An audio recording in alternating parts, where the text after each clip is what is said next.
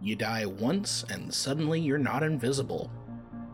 Explore the story of Heed, who was a corpse for a while but is back to life and trying to learn about just what had happened, only to discover the story is far stranger than that. Inspired by manga, Alter X Artifact is a new LGBTQ webcomic for mature readers revolving around magic and political espionage. This comic features fantastic elements, gripping storytelling, and impressive visuals that pull you into the strange but fascinating world of the comic. Alter X Artifact explores themes of magic, dreams, and relationships, all while deftly weaving a compelling mystery with eye catching visuals. You're still in time to enjoy the exciting prologue as well, but you gotta hurry over on to the website. So, if you're looking for your next weekly webcomic read, you need to go to alterxartifact.com. That is alterxartifact.com. Now back to the show.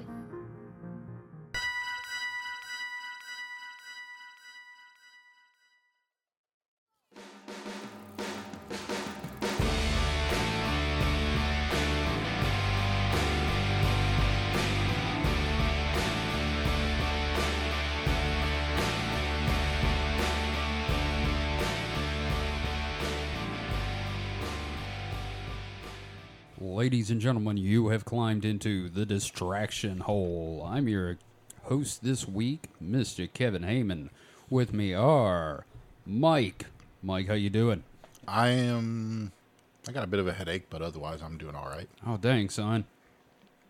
Well, could be worse. Yeah, Yep. Yep. You could be dead. Yep. exactly. Be care. You be care. I'll be careful. You'll be dead.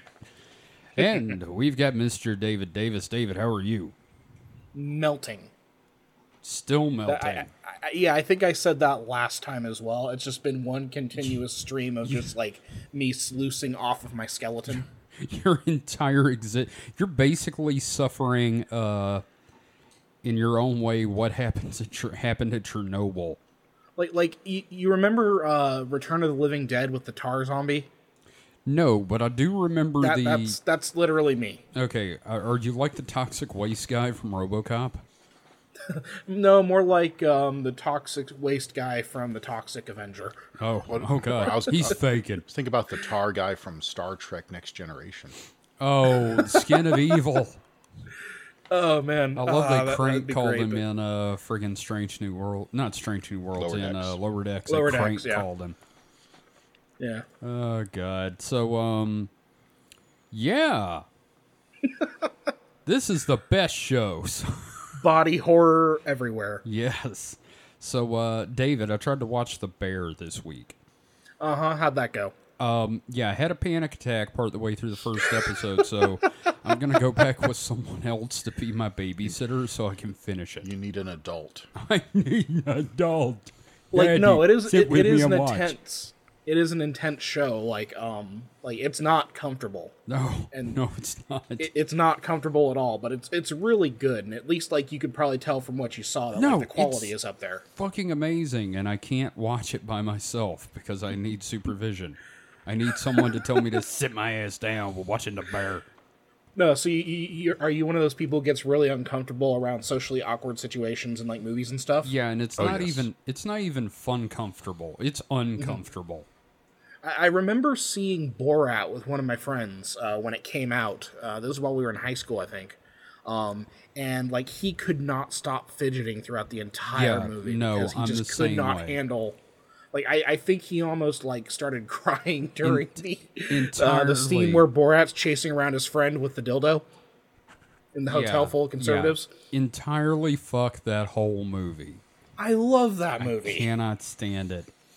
Especially because it's like because part of it's in Jackson, Mississippi, and I'm like, oh no, oh no, it's my people. Well, not my people. I'm not human. I don't. I don't identify as human anymore. So They ain't your blood. what's that? They ain't your blood. They ain't my blood. They aren't actually. Some of them are my blood. They it's Fuck. my kin. So Ugh.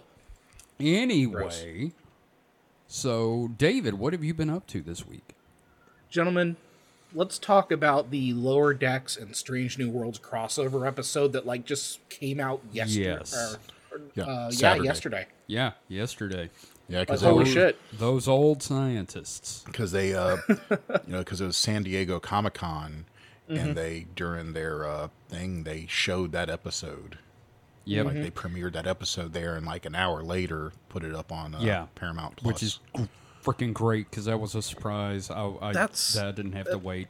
That, that's such a cool thing for them to do. Like, even though like Paramount's like screwing the pooch with a lot of Star Trek stuff right now, um, like to, to put up the episode like that was Are like they a screwing nice the pooch? gesture. I well they've Oh, done Star some- Trek Discovery, or not not Discovery. Um, um, Prodigy? Star Trek uh, Prodigy. Yeah, like I, I would say they had some missteps there. They canceled Sure. Prodigy, although uh, they canceled it and took all the episodes down. But as of like, yes, I think even yesterday, um, it was all available. I think including all of season two was up Yeah. for uh, purchase, like digitally. Oh, I don't that's know. It's I, coming I was on fifteen. I, I was fifteen episodes into season one when they pulled it down. Yeah, Oh, yeah, it kind of Yeah. sucks. It, it, it's just it's it's shitty behavior. But let, let's talk about something nice. Let's talk about Strange New Worlds. Yes, let's talk about the fact together. that first off, both those shows are hitting it out of the park every season. yeah, I uh, love both of them. Even their not great episodes are pretty damn good Star Trek. I, I think that one of the things I thought about this is that um, since they're not trying to stretch the seasons out, like they're 10 episode seasons, which means they're not having to have all those filler episodes where, you know, you're trying to, you know, come in under budget for the whole season. So you- Oh. you're trying to be cheap on these Yeah. episodes. Oh, you mean like Beverly the Ghost Fucker? yeah, or or the uh the uh recap episodes. Sorry, the the what do they call it? This the stock uh, footage clip episode- shows. clip shows, yeah, clip Yeah. episodes. Yeah. Or- or none I- of that I- shit. So with ten episodes, I think you know it sucks because you get less, but I think you get better. good stuff. But they're also kind of movie quality. I, I should They mention are. we will probably be talking about spoilers from here on. oh yeah, oh the yeah, definitely. Um, our, our, but you, but you know what what you were saying, Mike, about like having less episodes, but the quality is just like through the roof. Like Yeah. it makes me want them to eventually do uh, or redo the original series episodes. See, episodes. I think we mentioned that in a previous episode, and I agree Yeah. that that might that may be where they're going, and I'm okay with that. yeah, just like literally just do like the the ten best episodes of each season. yeah, Yeah, y- oh, yeah. dude, yes, that would be peak Star Trek for me. it would 'Cause- piss off a lot of people, but I would enjoy it. yeah, Yeah. But dude playing Kirk, I love him. Yeah, Like, Paul Wesley is... is- so good. Speaking of which, it's also his birthday today. Is it? Oh, well, Yeah, happy yeah, he's one of the Happy actors who. I'm going to talk about later. Happy birthday, Captain, my captain. That was a that's that's a nice little coincidence. Yeah, yeah, it's a fun little uh, coinky dink. But um, yeah. Yeah. no, like I, I, I do appreciate that. Like every actor who's brought in Kirk has like done his own thing. Um, Yeah. like largely, like the pop culture conception of Kirk has colored him entirely. Yeah, And, but like, like even Chris Pine's Kirk, like well, Chris Pine's Kirk was a caricature of Captain Kirk. I love Pine's Kirk. I though. do too, but like Kirk was Kirk was a ladies' man, but he wasn't that big of a man whore. P- Pike Pike was definitely kind of like or not not Pike I mean Pine Pine was kind of like the um the the swaggering like movie version of Kirk which worked for the big swaggering But movie version of Star Trek. I feel like what we've got on Strange New Worlds is like the essence of Kirk with with the Shatner taken out, but Like- being like- the like- same character. like if they did Star Trek as a series of novels this would be like the novel Kirk where it's like he's a very Sure. competent captain um you see all the elements that get kind of exaggerated with the But he's uh, charming. Shatner. Yeah. He's still charming, right, Mike? Yeah. yeah. No, uh, it's like you know, it's it's the Kirk they tell us we were having, not the Kirk they really sh- necessarily showed us. Yes, he it, he's acting like all the descriptions of James Kirk from the show Mm-hmm. that didn't match up with how Shatner played him. I like how we're talking about the crossover episode and he doesn't even show up in it. We have not even gotten to it. Well, we're, this is just, I guess, you know, we can include Yeah, we're talking just, about uh, fact Strange New Worlds in general. Yeah. We've Yeah. missed like two weeks or two or three weeks I because don't think we've like, actually talked about Strange New Worlds, period. So. yeah, it- Well, you know what? I, I think the reason Strange New Worlds has done so well so far is because they're not afraid to, to do weird shit. Oh yeah, no, they, they it they're doing classic Trek style stuff, like gas monsters. They don't take it too seriously. Like, Thank you. s- like Star Trek, even look, Like you look Rick at Berman. Next Generation, even had fun with it. Mm-hmm. But after Like next Beverly gen, Crusher fucks the ghost. once yeah, exactly. Once once they hit, you know, Deep Space Nine, Star Trek like kind of got too serious. It's like I Uh, said, you can blame the, Rick Dominion Berman. Wars on that. I think. yeah. I, I blame Like, Rick I- I- Berman. Well, I, I, I well, okay. Obviously, Rick Berman's definitely a, a factor of that, but also like the Dominion Wars is one of those things where like we keep seeing the repercussions of it in the canon, and I just I feel like they need to do like a really serious like dark Dominion Wars movie, but that's that's for another time. Yeah. So, can we talk about how delightful it was to see Boimler and Mariner in live action? Like what killed me is when Boimler did the Boimler walk. Where he ju- walks away I- from Una Well, and I does that little hip walk. The well, I told Kid it is the most effeminate power walk you can imagine. like it's like power walking, but it's like if a whole walk had a lisp. it's just fucking delightful to see. Like like He nailed it. like I, I have to like give kudos to uh, obviously mariner is great tawny Newsome is mariner a Yeah. favorite character of mine but like Jack jack, quaid. Quaid. is boimler and how well he is like personifying that character even in live action Yeah, Just- and the the fact that Pike described dealing with Boimler as trying to keep a toddler from knocking everything off the table. pike said the same thing Yeah, that's that's that's that's what I mean. Pike said that. Oh, yeah, I was yeah, just yeah. like, oh my god, that's perfect. yeah Uh, yeah. And so, uh, so so like the fact that they started off like it was a nice blend of animation and live action i wasn't Mm-hmm. sure they were gonna i wasn't sure how they were gonna break it up but i liked that the, the open began with the animation and then they did the yeah and then of course the opening credits being a fusion of the strange new worlds and lower decks It- complete it- with the monster on the nacelle It had the nacelle sucker in it. Yes. Yeah, it's the uh, animated Strange New Worlds uh, opening. Yeah, it was the the it was done in the style of Lower Decks, but it was the Strange New World intro, Mm-hmm. but with a nacelle sucker. Yes. and and then of course like at the end of the episode where we get to because that was the thing everybody was like are we going to get to see the the enterprise crew in the Oh, yes. style of lower decks and they actually did it and i i and like they the, had an in canon reason for it. yeah yeah so the, i guess the implication there is that lower decks everybody's just fucking drunk all the time I mean, probably. Yeah, yeah, they're all just drinking Orion, whatever it was. They did. They did comment on you know how slow everyone talked in the past. Oh yeah, no, that was also great. It's like God, this era is so weird. I know everyone talks so slow and quietly. I, I I think my uh, okay. So number one, the episode entirely is just a love letter to Star Trek. It but is. The, That, the that's thing that lower decks me, in general, but yes, It is. Yeah, but but the thing that killed me is the idea that it was Jonathan Frakes directing an episode where Jack Quaid goes to the saddle in Pike's quarters, and then uh, Boimler goes Riker and does the, The leg up, the leg up and over. Oh, and you know what? Kudos on them also for referencing Trelane. Mm-hmm. Yeah, because that's always been the thing in the canon. Like, was Trelane a Q? And in the books, yes, but Yeah, in yeah. in the show, we don't know. Mike, you know Uh, who Trelane is, right?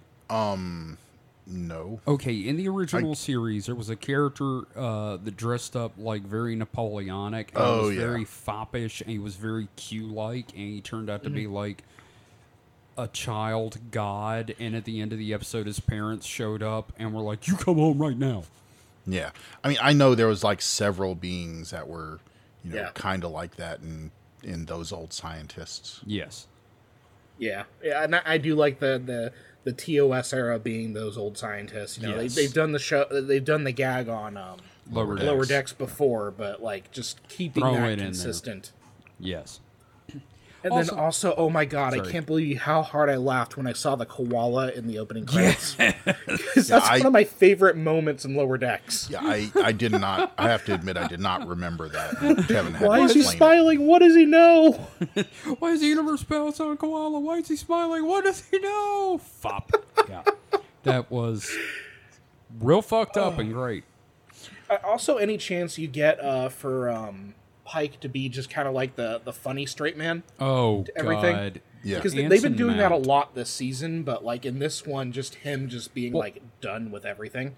Part of my favorite thing about Pike's reactions is when he does something, there's no dialogue. It's just a silent physical comedy thing, like in the episode where Spock became human, where he turns to leave the uh, transporter room and the door shuts on him, and he's just like, huh, uh, huh, uh. and then when Spock reveals he's human at the end, and Pike is walking in with the hors d'oeuvres, and he just turns right the fuck back around and walks out. I also like that we get so many scenes of Pike just like cooking shit. Like I like Yeah. that that's his thing as captain. I yes, I and I, I want to talk about something else with Pike's character in a minute. But the thing that gets me is Anson Mount is really good at silent comedy. There is w- mm-hmm. literally one good scene in the Inhumans show, and it's when the cops show up because he walked out of the store wearing clothes mm-hmm. without paying for them, and they're like, "Put your hands on your head," and he just is like, okay, you know, he can't talk. He has to carry the entire scene silently with the expressions on his face and reactions, and it is beautiful. It made me go, I'm glad this guy's going to be playing Pike, but holy shit, this is the one good scene in like Yeah. a dog. It's like I found a quarter in a turd. did, did, you ever see him in uh, Hell on Wheels? I didn't. I'm not. Is that the show up at the railroad? Yes, like I no, need it's to check that out. It, it's it's an excellent show. Um, but yeah, like he's he's good. So like when I for me my frame of reference because I I did see um I did see um the Inhumans or whatever. But I'm like, sorry. w- when I found out that he was cast as Pike, I'm like, oh, from Hell on Wheels. Oh, that's gonna be good because the the character he plays there in Hell on, uh, Hell on Wheels way different from Pike, but there's also a lot of like carry through because that's just kind of that's just kind of how he carries himself. It seems. Now, I want to I want to bring up something from several episodes back in Strange New Worlds. It's a one where the episode was a reference to one thing from the cage, you know, where they went to that mm-hmm. planet and they lost their memory. Mm-hmm. When he lost his memory, Anson Mount played Pike like Jeffrey Hunter did in the mm-hmm. cage. Like the last several years of character development for Pike melted away with his memories, and he became baser Pike. And I Yeah. was really impressed with that. just it's so good. Like I, I, I'm just so happy with how Strange New Worlds is going, and I'm just Yeah. and just this crossover is one of the most joyful things. It like, 'cause is. Holly and I, Holly and I, when we found out they were doing the crossover, that's been like our most anticipated thing about Star Trek for a while now. Yeah. is we we Now- wanted to see that, and they fucking delivered it, man. Yeah. Mike, what was your favorite part? Of the The the crossover. crossover. Um, I think it was when, you know, they they were removing the bits of the NX Oh, yeah, and the uh str- the you know Enterprise Bridge, Bridge Crew. the Enterprise bridge crew were geeking out the same way Boimler and Mariner have been geeking out pretty much the whole episode. Yes, that was great. And Showing Spock that- was like, "Yes, it is very tiresome." Yeah, showing that you know it's it's all a matter of you know perspective mm-hmm. they were Yeah. they're geeking out about their heroes Also, again, major shout out to referencing Enterprise. yes Yeah, l- l- Not on a with great- the grapplers. Yes, not a great Grapplers. show, it but was an all right show it, I'm just really always glad when something is still canon. it, it was you know it was what? it was better than voyager They should Okay, totally do a remake of Enterprise. I, I think I think they could get away with it. Like do it do it like the style they're doing with Strange New Worlds, ten episodes. Maybe do it like a, a three season thing like Picard. Um, you know, um, Maybe. I, here's my thing. My big problem with uh, Enterprise was the the temporal Cold War. Yeah, no, they they should have just stuck with yeah. like you it's like, hey, let's do a prequel, but fuck it up. Well, and this could be an opportunity to kind of like correct that because I mean they are doing like corrections to the timeline with like for example tomorrow and tomorrow and tomorrow. Yeah, okay, You know that's how they fair. keep pushing the they keep pushing the arrival of Khan further To- deeper into the timeline. yeah, which kick it I, further I'm down of two, the road. I, like I'm of two minds of that because it you know at this point this is a fictional show. I don't care if the World War III happened in 1992 in the Star Trek timeline. Like it doesn't matter to me. It's fiction. But on the other hand, I do kind of like that they're trying to make it plausible. But at some point, you kind of have to. yeah. No, I yeah, get when we get I when we get get it. to 2100, it's like, So- well, then how how is it going to work? So, I just had a thought. So, Uh-oh. so Yeah, I smell it from here. if if they do if they do eventually do you know remakes of TOS that would kick the 60s TOS into an alternate timeline and make this the real timeline that goes to next generation. Yeah, I, just I, I don't know that I under. I think you broke me. Yes, I did.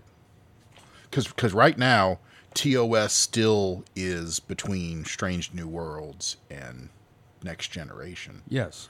But if they now made, remade parts of TOS, that would mean TOS, the Shatner TOS would become an alternate dimension, an alternate timeline, I and the so. new No, I- TOS would supplant it. Ah, ah, I see. See, I I- see I- what you're I don't- saying. I don't necessarily know if that would apply because like nothing that this show has done has really contradicted Con. the original. Okay, yes, con. No, no, Yeah, no, no, it- no, no, because you're dealing with the temporal stuff. Like, it, Yeah, and that has created a new timeline that is now Mm-hmm. marching forward. Again, I, I don't know because because I'm thinking when it comes to Star Trek I know and that's- timelines, my, my thing is Prime Universe and Kelvin Universe, and we're still in the Prime Universe. As lo- uh, This is like Prime Plus Universe. it's a good TV show, and I'm not going to like get my brain hurt Yeah, by yeah, it. you know, and that's the thing. Is like number one, who the fuck cares? Uh, to a degree, right? Yeah, no, you know, as I think- as, as long as the stuff's good. I feel like every show should have a theme song like MST3K and have the lyric like at right. the end of the Enterprise uh, of uh, Strange New Worlds. It should sing and repeat to yourself. It's just a show. I should really just relax. But I, I'm, I'm, I'm just I'm just goofing No, I- anyway. No, no, I, no, I but no, understand. I get it. It just hurts my brain real damn bad. it breaks me.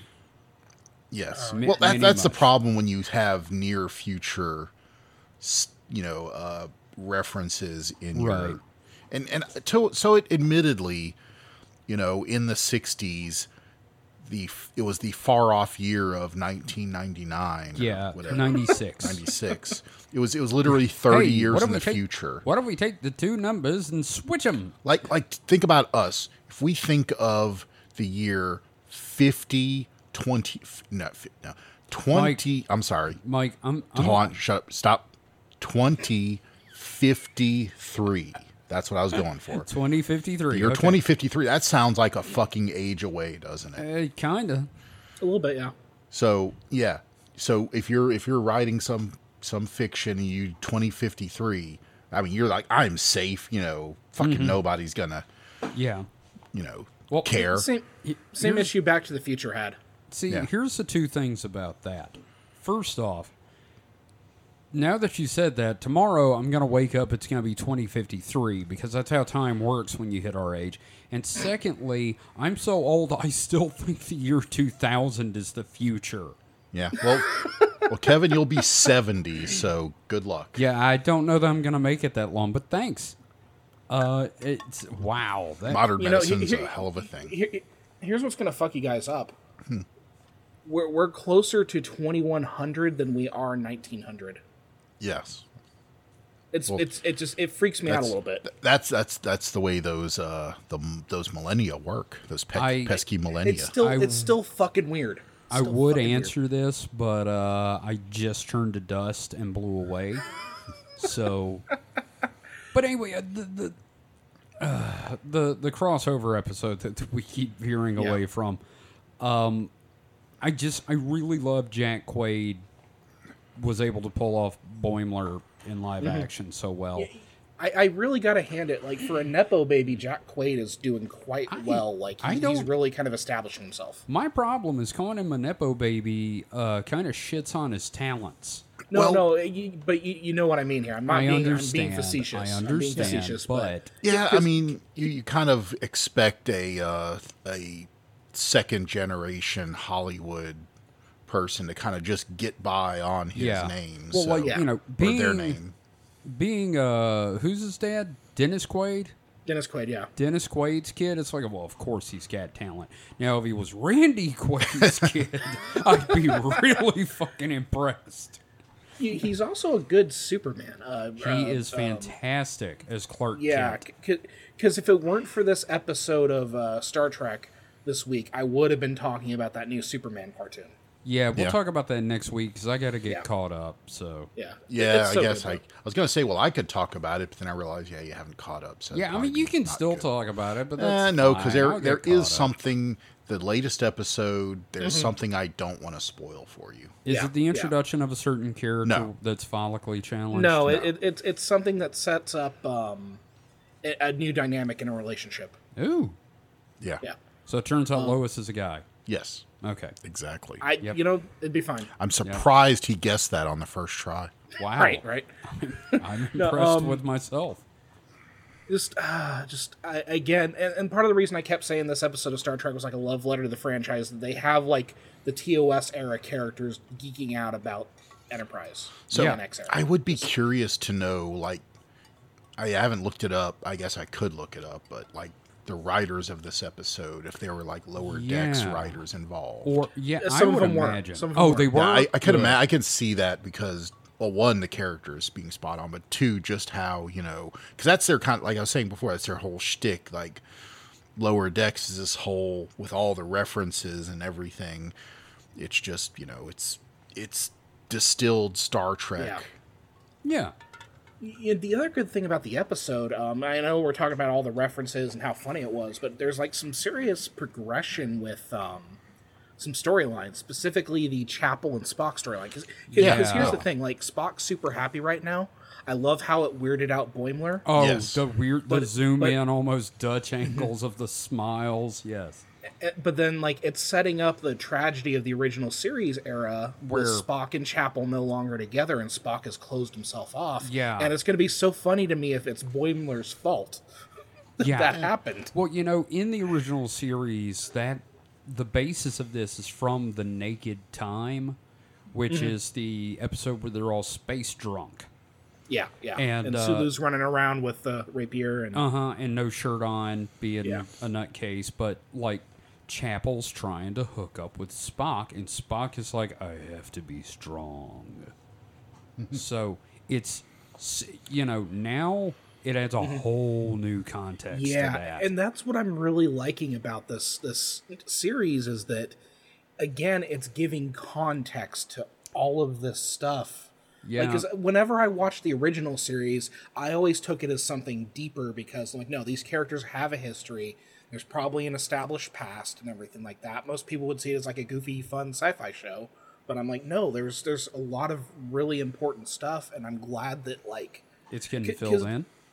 like like like even the whole um Klingon war, like the way that uh, Yeah. Strange New Worlds is handling like the repercussions of that. Yeah, they're Yeah. You know, it's it's really kind of uh, um, what would, would you call it? Like kind of background stuff, like just Yeah, it's filling in the references and things. But but it's That's like how that's how life works. But yeah, that's what I was gonna say. But that's how things are. It's like things in your past. You know, you you, you mention it, but you're not gonna sit there and expose, a, you know, expound upon it. Right. Expose about it. Expo- You're not gonna Look at my expound upon penis it. about this war. You know, in, you know, at great length. So you know, it's just Right. like yeah, Yeah. It's like you know, uh, uh, oh gosh, what's her name? The pilot. Ortega's. Ortega. Ortega. Yeah, she's a she's a war hero. It's like until this episode, they hadn't really touched on that. that she was in the war. Well, and you know, she that- talked about, and she was talking to Uhura about she needs to take a break because during the war, Yeah, you know, you don't know when you're going to get your downtime, and it's so just- you have to take it. and you know, and and uh, Chapel and uh, uh, oh, the doctor Mbanga. Mbenga. Mbenga, yeah. I, I was gonna. I was trying to say uh, think of, of his name. I was like, wait a minute, I don't want to be racist I, yeah, well, because I was. I was, no, I was I like, understand. but uh, but yeah, and them, you know, they they obviously have history in that, and they touch on it. So they've touched on it so far, but they haven't fully explained it because you and- know there hasn't been the man, need to. what happened in Starfleet to M'Benga's super soldier serum that they took? That is never used again. Probably Section 31. Uh, Well, yeah, probably. no, that's that's some you know.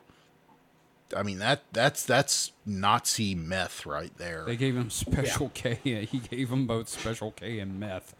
And uh, so here's the thing that gets me about Strange New Worlds in general is uh, looking at the show and going, man, I love some of these characters. Too bad they're gonna go. Because I mean, like that- I that's love the question. M'Benga and Ortegas. And they're not in the original series, god damn it. well, I mean, they, they they'll- could be transferred. Yeah, I was gonna say they're just gonna be transferred to I- other yeah, ships. I'm not saying they're gonna we die. do know but that Sam Kirk gets killed by pancakes, though. I so, does get killed by flying pancakes, and which that is you real know, sad. again, like it, this idea of filling in the gaps in the original series, we see Sam Kirk as a corpse. It's just Which- Shatner with a mustache. But now, like, yes, I'm gonna really feel it if I watch that episode again because I like Sam. I know. That's the Yeah, thing, no. man. You know what happens to Sam, and it's like, it. The whole time I'm sitting here going, "Oh God, I Mm-hmm. don't want to like this guy because I know what happens." Well, one thing I do want to bring up, and it was the episode prior to this crossover, the way that the episode ended with um, Spock, Kirk, and Uhura just kind of sitting in the bar, and it's that slow Oh, God, pan that out. was such a. That was Yeah. like this is the foundation of everything you've known about Star Trek. I, I, I'm going to out myself here. It made me cry just a little bit. I got a little choked up. I think, but yeah, I kind of felt the same. But thinking back on, it, I'm like they should have had Nurse Chapel there yeah, yeah, Sure. that's because because then I, I realized they left her out, and she's Mm-hmm. you know she's one as well. Yeah, sure, is, she's not a bridge crew person, but she's still You- one of the few that carry over into. You- uh, You know one thing I like about this show? It, it manages to have two Mich- two uh, Michelle uh, Majel Barrett characters at the same time. Number one and Nurse Chapel, both played by Yeah. uh, Majel Barrett. yeah, So that's kind of fun. Oh, and also number one is becoming like one of my favorite characters. Yeah, just like well- his again, like in the pilot of the original series, you you get a, a little bit of her history, but here, like everything they're doing with her, I'm just like, no, she's like an inspirational figure. And the bit with Boimler having that poster of her, Oh god, that was so sweet at the Yeah. end when you find out why he's got the poster and it's not for pervy shit. yeah. Mm-hmm. Yeah. I mean, you know, it's Boimler, so I It's not assumed it wasn't. Yeah, no, but, I but, knew but, it wasn't but then gonna be Jerry. O'Connell is ransom at the end, talking about how, How she's the hot hottest she. Starfleet Yeah. officer. I love oh that my joke god. So because because uh, O'Connell and Rebecca Romijn are married, right? are they? are? Yeah, I think so. I When the hell so. did that happen? I mean, I know shit. she, I know she divorced uh, uh, John Stamos. Let, let, let me let me Google this while you I, guys are I'm talking. doing it now. Y'all talk. We I'll all look it up. are. Yeah, so I, I think Jerry O'Connell is married to Rebecca Romijn. Um, Yes, Jerry yeah, O'Connell's yeah. wife. So so that Rebecca was like a Romijn. fun Oh little my gag there that I I'm really so happy. and they're both number ones. Holy shit! I am so happy for both of them actually because I love Yeah. both of them. They're the number one power couple. oh my god, this is perfect. Because I there, had there no was a idea. movie that they did together um like and it, rebecca had the larger billing because she was the primary character but jerry yeah. was in it and they played a married couple uh married couple and it was a horror movie and it was it was a lot of fun um i think it was called satanic panic Motherfucker, again, you've like got me tearing up. I'm so happy about this. yeah no it's it's a beautiful little thing but it's just like a quick little throwaway gag but like if you know the context it's I like, did oh, not that's know so the good. context, and I've been okay. I didn't see Stand By Me, but I had been a Mm. fan of Jerry O'Connell since that shitty TV show he did as a kid called My Secret Identity. Uh, yeah, no, I remember that show. Mm-hmm. And then when Sliders and Sliders, Joe's apartment, all that shit, big Yeah. fan of Jerry O'Connell. So he's one of those guys who doesn't take himself super seriously, so he's able to like go into anything. Because I, I, again, he like shows up in a lot of horror projects because I guess he's he's up for that. well, Um, it's work. Yeah, well, uh, but but it, it- particularly with him, he shows up in a lot of them, and I'm just like, you know, good for you, man. Good for You you. know, he's been voicing Superman a lot lately too, so that's kind Yeah. of fun. yeah, so they've been married since Star Trek. tw 2007, so 16 years. Jesus Christ, good for them, man. That Good is for them. awesome. I, I had no idea. I'm so giddy about that. Um, but yeah, no. Um, the whole episode was great. I don't know what else to say about it. Yeah. Everybody should watch Strange New Worlds, even if you're not a Star Trek fan, and then watch this episode, this crossover episode. And if you like Mariner and Boimler, watch Lower Decks. Uh, you should just it's watch good. Lower Decks anyway. It's just fucking Yeah. hilarious. Yeah, no, it is. Yeah. yeah. So that's Star Trek. Yep. which we we've mentioned a few times throughout the duration of these episodes we've recorded but like Oh, eventually we will yeah. have to do just like a, a star trek like episode just where Yeah. nothing but star trek Also, uh, before we close this out, our uh, roommate has a big crush on Nurse Chapel, so just want to get that out there and like, like embarrass who, him. who doesn't Who Okay, doesn't? yeah, she but is the, super the whole cute. the whole Yeah. bridge crew is really fucking attractive. I don't care. Yeah. uh, it, like if, Oh, if Okay, you're except- like bi or not, it just every Ex- single one of them is so good looking. I, I have a problem with Ortega's haircut, but other than that, she is gorgeous. Yeah. Um. Also, uh, can we just back to the crossover? The fact that Mariner thought was shocked by how hot young Spock was. Hot Spock. she kept calling him Hot Spock. That's what Hot Holly and I Spock. referred to Spock as on the show. Th- then again, Le- Leonard oh. Nimoy was. A, a, this is going to sound weird to me, but I would have considered Leonard Nimoy a sex symbol. He was like, there's a attractive at reason the time. people. Oh yeah, There, I mean, there For is the a time, reason he people attractive. fucking love Spock. Yeah. I, yeah, like- I mean, I can see that. Yeah. There's there's Yeah, a so- joke we had about Spock and Kirk. One of our friends did that was uh, which was uh just Captain. I want to ear your butt, and we. We always just sort of, I, I always think about that, like when him and uh, uh, Pike Kirk met. or Kirk. Uh, yeah. Mm-hmm. I was just Oh yeah, like, when oh they god, first met, he can finally say it. Uh, but the, that's the, that's the, the bad. bromance of the millennium. Oh, you know what? And, and yeah, that's the whole reason we have uh, shipping now. Like in a lot of ways. Like, Oh Star yeah, Trek, no, yeah. Because- yeah. because Kirk, Star Trek Kirk Spock slash fic. and the origin. Well, one of the origins of the Mary Sue is from uh, old school Star Trek uh, fan fiction. God, Trek is just the origin of everything, isn't it? That well, it's Mm-hmm. either that or Lord of the Rings, dude. yeah, Trek and Lo- Lo- Lord of the Rings for fantasy, Trek for sci-fi. Damn straight. Which you go. do you want to go next, Mike, or do you want me to go next? It doesn't matter to me.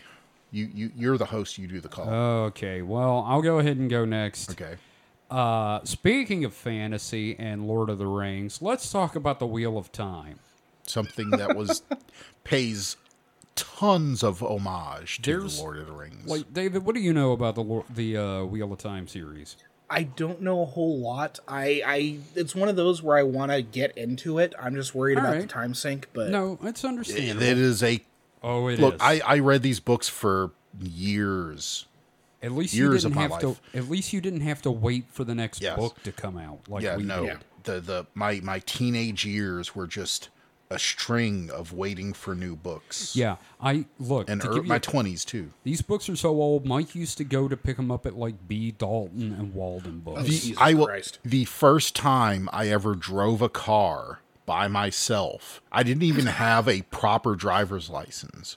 he illegally drove. But no, my but my parents let me. yes, They they they I I wanted to go get the new book. The- I think it was uh Shadow Rising, was it Shadow Rising? It might have been the one after that. Fires of Heaven. Yeah, I think it was Fires of Heaven. It was Breaking 97. Whatever get book came out in 97. Yeah, I think it was Fires of Heaven. Um, They they let me take it was it was my it was kind of my car, but you know, I didn't have a full driver's license, but they told me to take the bag phone we had, the cell phone, in case there was any problems. And, and like the the drive from our house to the mall where the bookstore was was all back roads, so it was it was pretty safe. Yeah. But I drove there all by myself. All and- by and- yourself. you know, waltzed in there like I was Big Dick McCoy to, you know, buy Your my finest nerd fantasy book. tome. Yeah, seriously. This, And- and- this Just slapping your twenty wep- on the table. this murder yeah, I'm an adult. I buy fantasy fiction. And they they also said I could, you know, because you know, call cell phone calls at the time were horridly expensive, but they did say I could call someone while I was doing it. So of course I called Kevin Of course he did. while I was in the mall because what is better than driving your own car to the mall than talking on a cell phone while walking through the mall In the 90s. in the yeah in 97 to go buy your fucking nerd book from B Dalton bookstores. yeah. I okay, so that being said, you you understand that the Wheel of Time is like a massive part of who me and Mike are. Yes. Yeah, I, I, I catch references. I don't quite get them all the I- time, but yeah. I, I'm like, okay, that's probably Wheel of Time. You I have been nerds. banned from making those jokes on Supernatural Selection because of Mike. Mike's like, nobody's gonna get it. Stop. So, The Wheel of Time is a series by Robert Jordan, which is the pen name of James Riley. Rigney. Rigney, yeah, Rigney, Rigney, not Riley, James Rigney. Rigney. I knew the last name, couldn't remember the first name. Yeah. And uh, the book series started in what, 90, 91? I think it was 90. 90 I think it was 90, 90 or 91, one of It those. was it was one of those, and uh, it started with the book "The Eye of the World," which one of my favorite comments about the Eye of the World uh, that I've ever read online was, "I loved Eye of the World. I especially loved it when it was Fellowship of the Ring." yeah, it, it definitely starts off as, you know, The as, you know, not hobbits with a hot Gandalf. yes, that's that's a very good description. It's seriously, it's like what if Amer- what if Lord of the Rings but American. And it's actually really fucking good. Uh, Well, all like these, a lot of good stuff starts as like fan fiction because again, it's like you love something, the author isn't Well- putting it out there anymore, so you make your own. it's a very Eastern religion influenced series, and that reincarnation is just a fact. Uh, time is a circle that continually recycles. Uh, okay, so the Wheel of Time is literally the thing that drives the plot. Like, literally. The universe is, uh, the fabric of reality is spun out by the Wheel of Time, which is powered by the One Power, which is made up of two halves saidin, which can be used by men, and saidar, which can be used by women. The two powers work against and with each other, and that force is what turns the Wheel of Time. It hmm. spins out the pattern of the age or the age lace, and the threads are the lives of humans and everything else. And when the hmm. pattern starts to veer off course due to either outside influence from the Dark One, which is the anal- the analog of Satan, or uh, you know, free will, uh, a a special thread is woven into the pattern called a ta'veren, which is a word in the old tongue.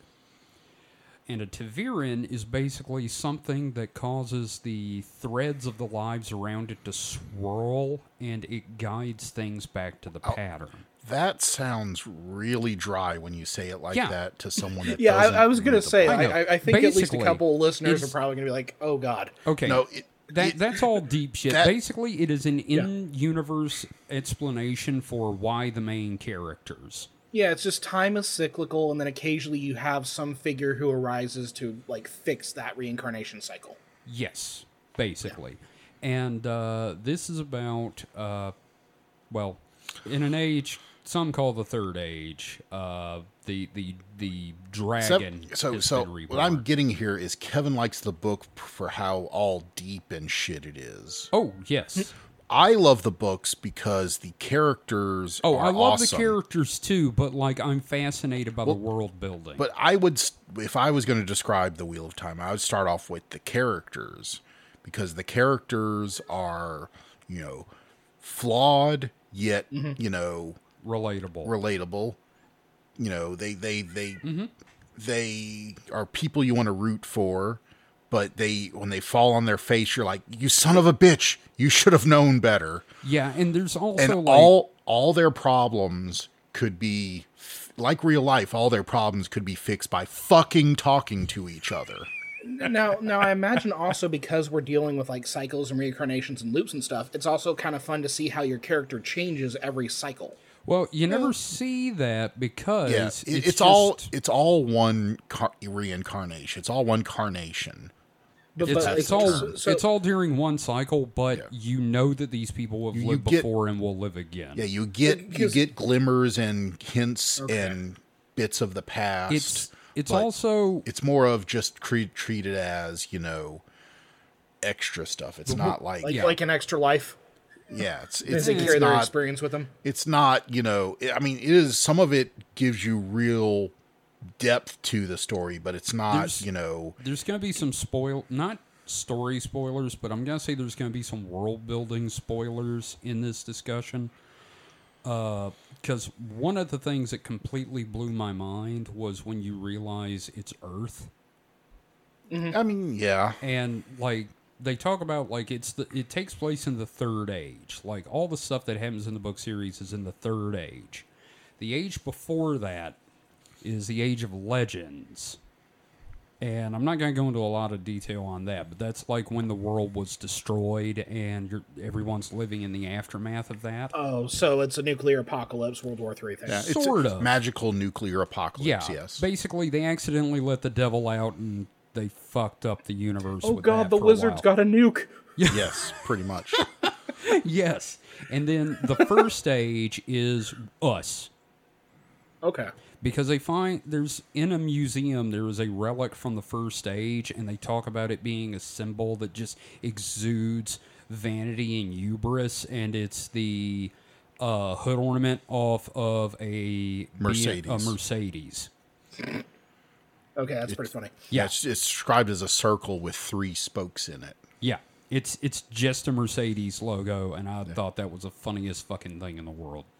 So, so like, if I wanted to start like reading this, because I'm, I'm gonna Mm-hmm. get myself a nice uh, e-reader. I'm thinking of getting like a Kindle Paperwhite or Ooh, something like nice. that. i just got one off of prime day so i would recommend Yeah, I've got one.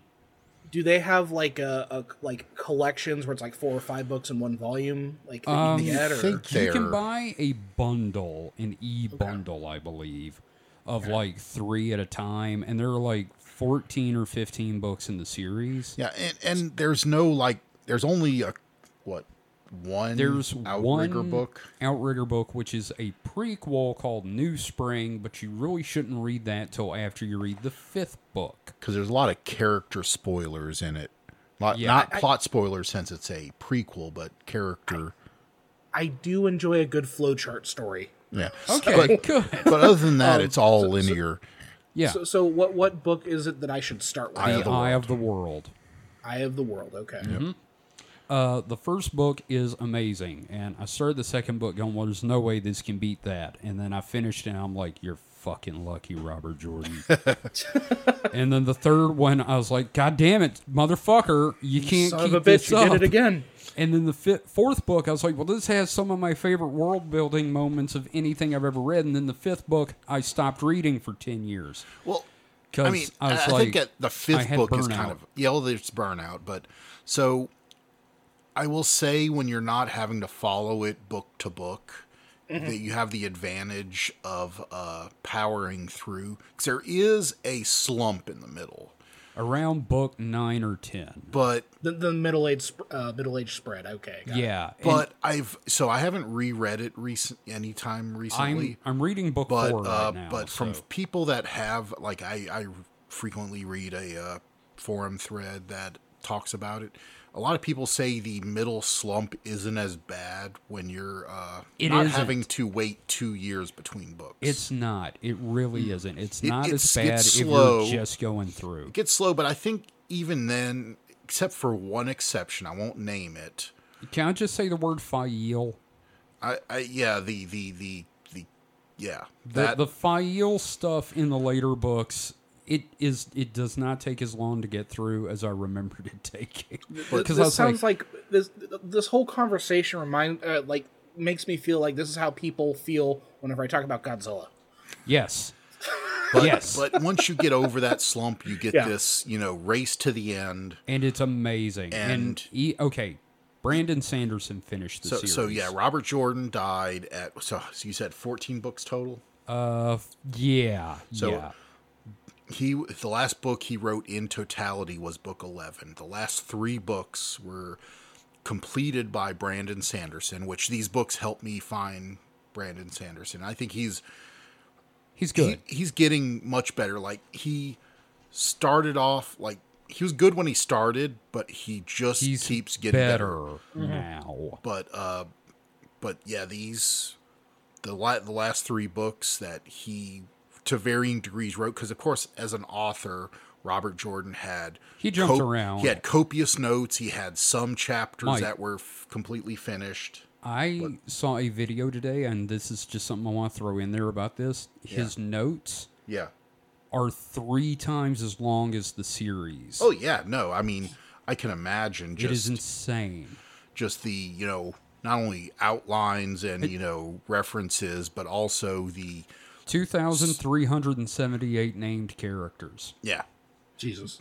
but Not all of them are, are main characters or anything, but Mm-hmm. they're named. yeah Yeah. and and that I think is also kind of a crux It's because a bragging point. well no not- it, it's also it's a crux because he has several characters whose names are way too similar and I understand that happens in real life you know like you know Braden and Jaden I want to strangle you for min- using those names in particular. I couldn't think of any others offhand Okay, that's but fair. uh but when when you have you know two characters that whose names start with the same letter and have the the relatively same flow you should be shot because yeah, you know the it, it sometimes there's there's it's not even names. It- it's pro- kind of like the dwarf party in um, The Hobbit.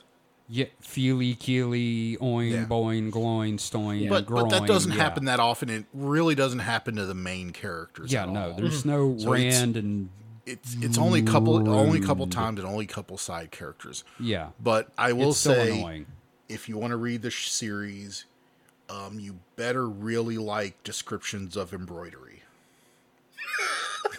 That's fair.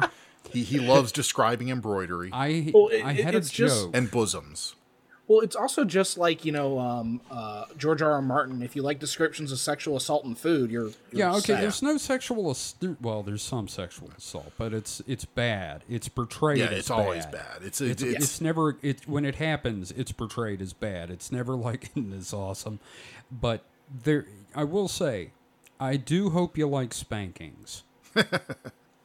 yeah. Robert? Jordan was had a little bit of a kink that kind Yes. of hints throughout the book. Not throughout the books, but Mike, at certain points. It starts as early as book four because I forget about what Perrin does to Faile in the ways. oh yeah. So so it, it's like the beef swelling of um, Dune.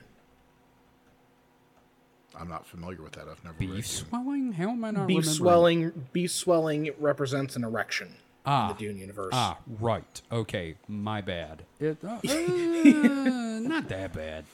Okay, and it's okay. always a punishment. It's usually it's uh, he never does a spanking as in a sexual way, but like Yeah. it's in there enough. It's like Tarantino and Feet, okay. in okay. that it's not meant to be sexual, but like it's there. So you oh have no, to wonder. it's still sexual. you're It's just- he's not, he's you're not asked- trying to make it sexual. He doesn't make context. it sexual in the book, but it's in there because he wanted it to be there. Now, now that I've ripped that apart, I do want to say that once again, these is this is my favorite book series. My absolute favorite book series. And the reason I'm bringing it up is because season two of the Amazon series is coming up, and they just released a trailer for it this week. And let me tell you, that certainly looks like the second season of that show we saw. Okay. Yeah. Um, it, so It's, hard to say. Okay, so when you see an adaptation of something into a visual medium, like, say, Lord of the Rings or what have you, you're gonna expect some changes. My problem is when someone makes changes and for some reason thinks, this person was a master writer, I bet I can do it better. Well, I, I, don't know if it's necessarily that, but it's also like you have to write to the format. Okay, So yeah, I, but then again, yeah, I've I've not read the books, I've not seen the show, but could it be that like the writing changes were to fit a serialized No. television series? I mean, No, there were some, some, some- but- some and were those that- weren't the changes that bothered me. but there were some that were more. I would I'm say gonna, I'm just gonna go ahead and spoil one thing about the show. There is no reason they had to have Perrin married be, when you're just gonna fridge his wife. Yeah, no, that was bullshit. That was fucking bullshit. They made up a character and fridged her in the first episode just to torment a character, and I'm not okay with that. Like like he was he was uh, uh adverse to violence in the books. He was a gentle child. but you know the, to to do that as a way to you know explain that is kind of dumb. It's a dick move toward a character. It's it, and just to your audience, it's like Yeah. saying you can't understand why someone wouldn't want to be a bloodthirsty maniac yeah. when you know you could easily show that hey, he's just a decent Yeah. guy and he doesn't want to like Yeah. butcher people. He's a blacksmith. He doesn't want to be a fucking yeah, like a a butcher. Yeah. It there's there's some and the thing is, I'm rewatching the show to get to the point where I can watch a second season and maybe I'll feel better about it. And the first episode, other than that, I'm sitting here going, oh, it's not that bad. And then I start watching the second episode and I'm like, it's already going off the rails. This is uh, whew boy. Uh, you know, and the, the other thing is, like, I can understand disappointment and stuff like that. Again, I don't have this connection. I don't have this investment. Yeah. But Well, I sure. did have that with Rings of Power. Um, and, and my thing was, even though it was different, it didn't take away, like, Sure. the Silmarillion from me. You know what I mean? Yeah, no, here's the thing. I was a big fan of Lord of the Rings, and you know what? I love the movies. Mm-hmm. I never complain. I don't complain about a lot of the changes in the movie because also those books are written They real gave Arwen something weird. to do. Thank you. There is also that Arwen who shows up in one book and then shows up at the end of the series. Mm-hmm. And all she does is look longingly at, at Aragorn. that is No, like, who, who wouldn't? Okay, Who wouldn't fair. If, if Viggo Mortensen showed up dressed as Aragorn right now, I'd be like, "Take me, my liege," My king. and I would get down on one knee, and he would say, "My friend, you bow to no one," Except this dick. and then I'd start crying because I always cry when that happens in the movie. Like Yeah, a one of the fucking seven baby. endings of the movie that gets you all teary-eyed. No, eyed. every fucking ending of that movie gets me teary eyed. Every goddamn one of them. I love those movies to death. I Yeah. love those books to death. Except I've got for like Tom a two week Bombadil. break. I, I got like a two week break coming up. I'm probably going to end up watching all of the Middle Earth. Uh, I'm going to watch both trilogies. Um, and I'm, I'm going to do it in the chronological order because I want to like absolutely be destroyed when Bilbo gets onto the boat at the end. Oh yeah, man. Like, I want to make it hurt. I want to make it hurt so bad. Yeah, but again, TV show aside, season two looks like it might be a little better, but it also looks like they're fucking up some stuff that didn't need to be fucked up. It's like, oh, we want to visually represent that these women are uh, slaves. It's like, okay, they had fucking collars and leashes. I'm pretty sure that was bad enough. Yeah, so so if you haven't seen the trailer, um, you see some women with like what literally looks like gold pacifiers over their mouths or in their mouths, And I'm like, weird shoulder. I, I can understand rigs. like like looking at adapting something for television. I can understand. So in the books, they had some Silver magic leashes. users Yeah. that were leashed, and they could only use their magic. Trying to use terms that someone would understand here. They can only use their magic when the person you know with the Controlling 'em with the controlling leash. would allow them to. Mm-hmm. And so they have these characters in the trailer and they seem to still have like a collar of some sort. And there still seems to be, and the the leash from the collar was attached to a uh, a cuff on the uh, controller in in the books. in the books.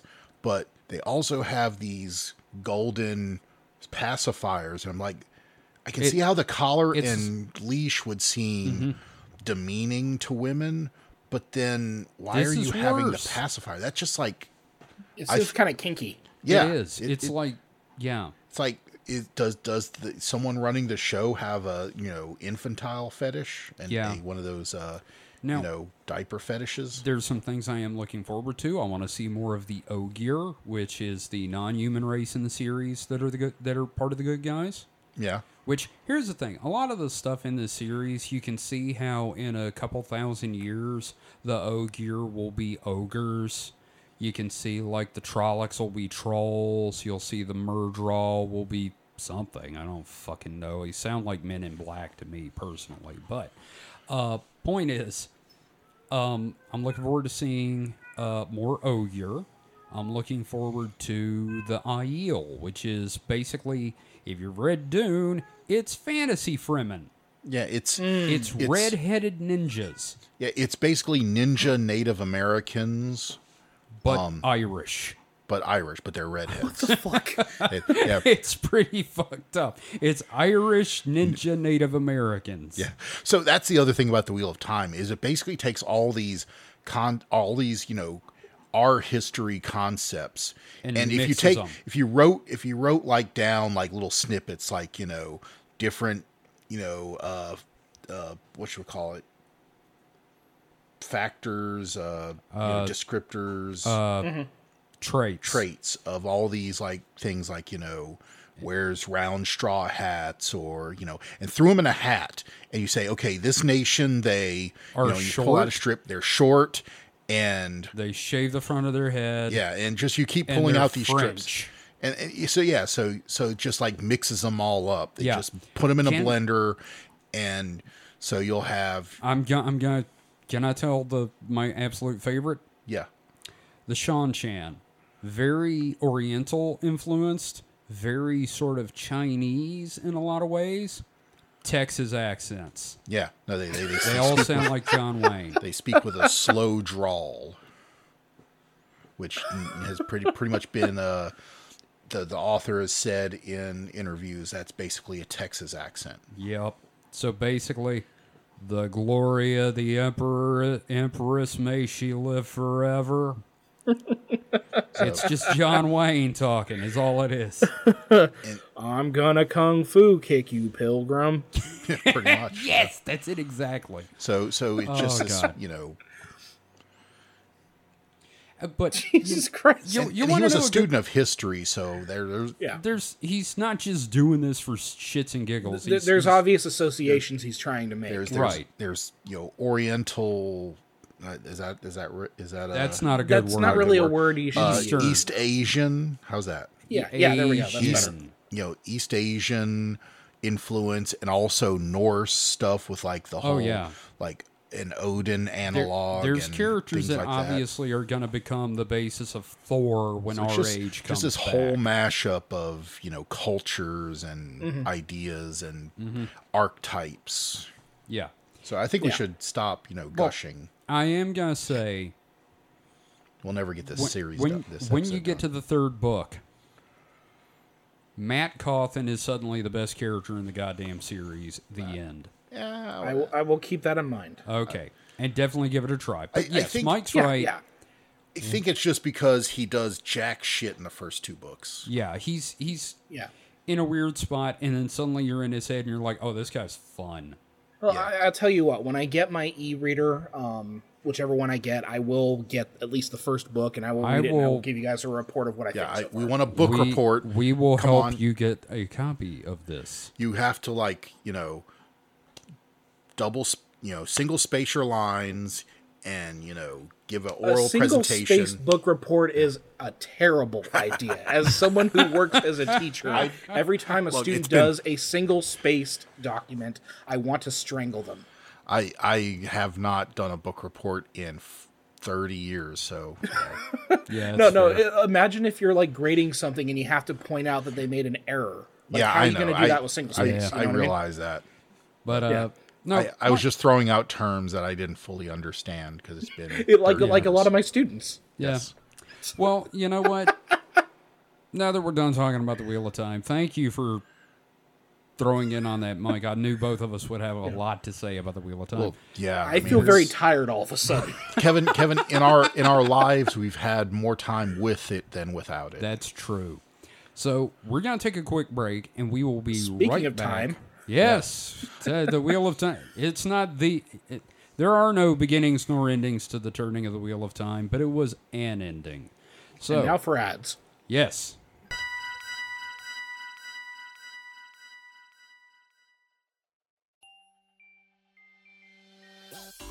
Hey David, you know what makes our show great? What's that, Kevin? No ads. You know what would make it better? What's that, Kevin? Ads. What if, and I'm just spitballing here, we do ads for independent creators at reasonable rates? How reasonable. Overly. How about $2 per episode pre roll? That is almost too reasonable. Might as well go for it. Let's send everyone to the contact page for Supernatural Selection. supernaturalselectionpod.com slash contact Exactly. Just have them scroll down to the Advertise with Us section for more information. That sounds great. Now let's record the ad. Kevin, yes david? We just did. Whoa.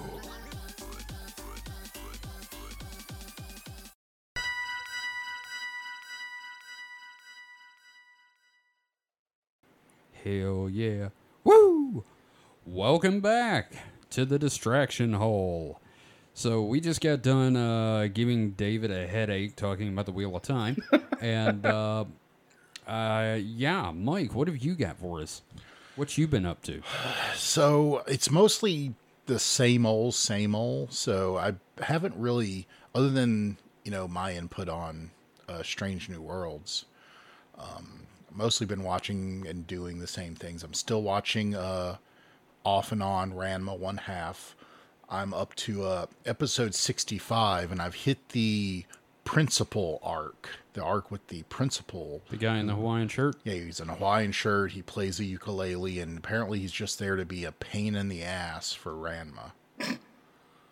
like, like up and through, up through, up until recently, he has not been like a thing. They haven't like made school an issue. It's just kind of a place where stuff happens. Now all of a sudden, there's this asshole who wants to like get up in his grill, yo. And then there's this asshole. Yeah. I mean, I admit, you know, you have to have a heel for your protagonist, and this is just the current one, and he's kind of annoying mm-hmm. okay because he he speaks very poorly. I mean, I'm guessing this is what the Japanese figure an American speaks. well, Japanese I like. mean, not not inaccurate.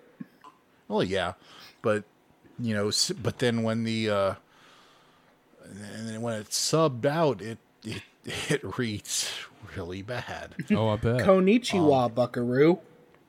Uh, not exactly, but yes, Konnichiwa, that, bitches That's that's stain. Yes, I mean you're in the spirit, but not the not to the letter not to the letter. Okay. Um, so yeah, I mean it continues to be fun and interesting. Um, for you know, goddamn old ass anime. I've not really watched any others. I've uh, started watching uh, the newest se- or the most season thirteen of Bob's Burgers, which is just kind of my you know can't think of anything else to watch, but don't want to read subtitles, so Right. watch It's- Bob's Burgers. For for me, it's so weird because that show is one of those like the first seven seasons. I'd like watch it because like I had like cable, and then Yeah. I- ever since like I lost cable, I just haven't watched it. But every time I watch it, it's good. I just haven't. Yeah, no, it's it's Yeah. it's it's the uh, platonic ideal of what The Simpsons wants to The be. the movie was good. I really enjoyed. yeah, the I need to watch that. I have not watched the movie. And season thirteen is post movie, so the introduction, the, the opening se- you know, sequence or whatever, is different. It has something that I'm assuming came from the movie. So uh, it's it's like this guy's. rev- You know how the the show opens with the the grand opening, Yeah. and then you know the uh, all the stuff happens. Well, they added a water geyser that comes out of the uh, street, mm-hmm. and so I'm just assuming that came from the movie. Yeah, yeah. I figure. Yeah. If And you so get a that's in there, chance, too. watch the movie though. It's it's I really need good. to. I should. It's Just like have- it's the distillation of what Bob's Burgers is because again, it's it's the kids going on an adventure, it's the adults having those kind of funny ass conversations, and it's got a bunch of musical numbers in it. Yeah. Right. Yeah. Oh yeah. Yeah. That reminds me of uh You so also saw the uh, next week's the trailer for next week's Strange New World, which is a musical. I am not happy about Kevin this. is not a musical fan. I I'm- am. I'm not only not a musical fan. If it's someone that I don't mentally associate with making music, I become real anxious. Like I can't watch people do karaoke. I can't uh, watch live performances. A lot of times, it's it's a real weird thing that my Oh, no. Therapist. When I explained it to my therapist, his only comment was, "Hmm, that's fucked up." Yeah, and, and I'm not, you know, I don't sit and watch musicals much, but having watched that trailer, I'm like going, oh god, this looks like it'll be hilarious. Yeah, and like uh, the the two like leads in it, uh, Chapel and Uhura, like they're both very talented singers in in general. Are they? Yeah, yeah, they both have like a really cool musical background. So Yeah, I- my, I- my question is, is Pike going to sing? He better. I hope for it's better dubbed. or worse. I and I hope hope he has the voice, voice of a fucking it's- angel. Make me fall I in love with hope him it- even more. I want it to be obviously dubbed. I want it to be like want- someone else entirely, like a black man's voice, and him just lip syncing. I want the opposite. I want the raw, even if it's terrible. like like Les, Les Mis, like Javert. uh, Javert. uh, Anson Mount. Did did you guys ever see that uh, Les Mis um, movie that they did with uh, Russell Crowe as Javert, No, and he I could not sing? thi- That sounds incredibly bad, but incredible. I'm gonna look that up later. Like, it's it's not bad. It's it's it's. We didn't need another Oh. remake of Les Mis, but you know, there you go. well, we certainly didn't need it with Russell Crowe. Yeah, when when he starts singing the prisoner number, you're just like, do we need this? Probably not, but you're getting it anyway. Uh, welcome to hell. Uh, How's your um breath or breath of the wild? Fucking Tears Breath of, of the Kingdom, Tears of the Wild. Tears of the journey. Yeah, was, the that's actually where I was going the- next. Uh, Oh, I've shit. been playing that still. Uh, just got the the Gerudo Sage, Mm. so that makes the four of those that you know are obvious. Yeah. Now I you, you kind of spoiled me a little bit that there's something more, which now looking at when he when he got the last one, seeing that the middle finger still is missing something, I got okay, he's still got other shit to get. Mm-hmm. So that doesn't quite surprise me. Yeah. But um no, it's so I'm gonna throw a speculation out there. You don't I don't want anyone to comment. Well, Kevin can't because he doesn't know shit about I it. can lie. But if you know anything, I don't want you to say anything. Just this is just my feeling about where it's going. Mm-hmm. So there's been a lot of buildup. Like so, there's been a few things like so. There's been submissions or you know random encounters where you lead. Lead is kind of a strong word, but you help groups like fight monsters. And then there was this whole Gerudo thing where you're kind of marshaling the people where to defend.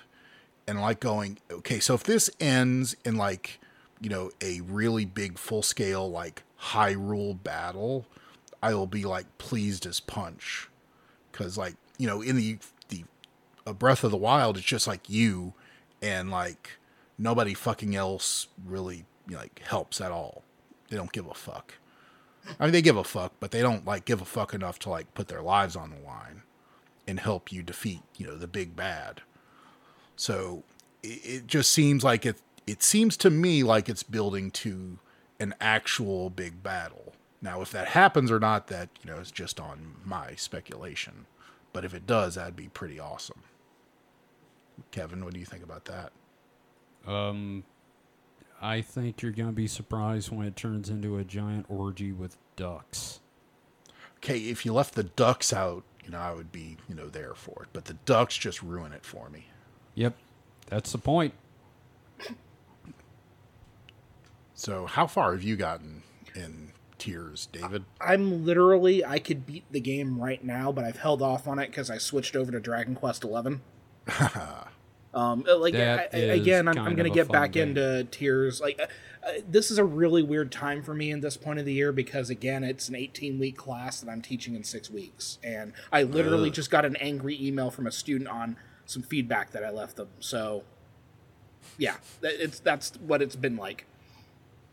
Jeez. Yeah. Wow. I mean, I, I never went to college, but the idea of being angry at a teacher is kind It- of you know, I've the- been angry at teachers, Yeah. but typically because I did something stupid But- but- and I knew it. but here's the thing like the student does not understand how the world works or how certain words work so they're making an assumption about a comment that is not what they should be assuming mm. so yeah I see. like i- i- if i say something is inappropriate what do you think That that uh, was not fit for the situation. Yes. exactly but um yeah so th- that's the kind of that's the kind of stuff that dragon quest 11's fun though I know. Yeah, no, I've played it. Uh, I started over in 2D. You, Yeah. Here's a great thing about that game, Mike. You can play it in this beautiful 3D environment, and there's like lots of hidden shit, and the controls can be a little bit wonky. Or there's a 2D version where it looks like a Super Nintendo game. Oh, so you ruin it. No, Fuck no, off. no. Actually, like my plan is to eventually, once to I get once I get to a certain point in the story, I'm going to replay the previous chapters in 2D just to make sure I find all the treasure chests because they're easier to find in 2D. Yes. Um, but no, So- like it, it's fun. I'm like in the um, Also, I'm in Act Two. a lot right of the now. voice actors are very, very British. I'm I'm playing it in the original Japanese uh, with uh, subtitles. Oh, oh, I should do that because I hate the British voice acting. And 2D, there's no voices. Yeah, no, um, Makes no, sense. it's fun though, and I'm I'm having fun with like I like the character progression system. I like the skill system. Um, Oh, yeah, no, the, the minute that I'm dual wielding bo- uh, boomerangs is just joyful. I got to get to that. Yeah. Um, the, the characters, like the story, it's it's a JRPG. The story is kind of hit or miss, but um, I'm I'm enjoying That's- the story on this Quest. one. Th- There was a couple of moments like, wow, I can't believe they actually did that. Um, but um, I just I can't Now, stand the is that protagonist. Hmm? What? Sorry, is that wow? I can't believe they did that. That's amazing. Or wow, I can't fucking believe they did that. More like it's I I wouldn't necessarily say amazing, but it's one of those things where it's like, ah, I, I didn't expect them to do that. That's pretty clever. Um, okay, that's fair. I, the thing I cannot stand is the protagonist's haircut. Mm, So he's- I, I he's literally definitely- swapped over to the Dragon Quest VII costume that came with the special edition of this game. Oh, I love, I love. uh Wait, which was the one? Is that the one where you're wearing like the, The orange bandana? thing? Yeah, the bandana on Yes. the head, okay, yeah. I love that game. Uh, real quick, Mike. You know, Dragon Quest, the character designer Yeah, is Akira Akira Toriyama. So everybody in the games looks like one of the Dragon Ball characters, Mm-hmm. and this character looks like shitty Trunks. Or actually, no, that's not accurate. He looks like uh, what was the android? Seventeen, 18. the one with the black hair. Oh, uh, oh yeah, I don't know. The boy android, Yeah, I think that's 17. But Yeah, yeah, it's- it looks like Android.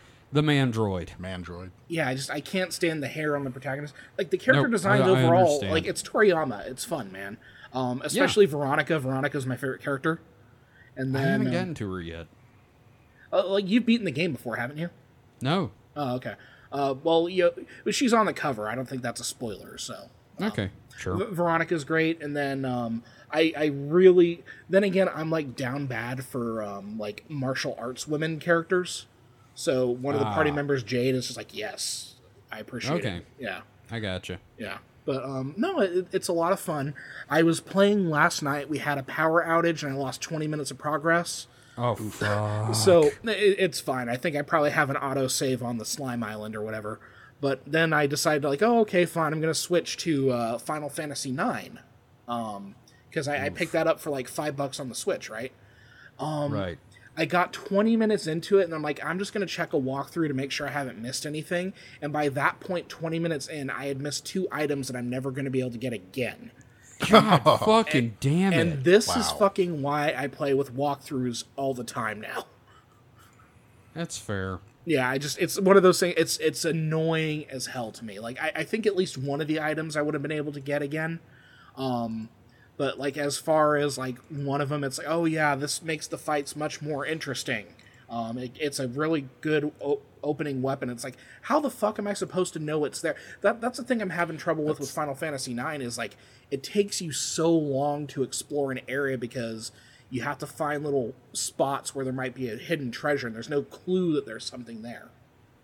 Yeah. I, I would call that bad game design when you get Yeah. locked out of something like I, that. agree. I totally Like, agree. like I have not found like there's a couple of things where I progressed further in uh, Tears of the Kingdom Mm. than something you know, but it just kind of like it it it fell into place. It Yeah. it did not gatekeep me from you know f- getting that thing. That's also why I'm, I'm liking uh, Dragon Quest Eleven so much. Is that or um, it, it's because like th- they have a thing where you can track all the monsters you slay, right? And you're trying to complete it, and it's like, well, there's always going to be a place where whatever monster spawns. So even if you get into Act Right. Three, you're always going to be able to go back and complete that list. Mhm.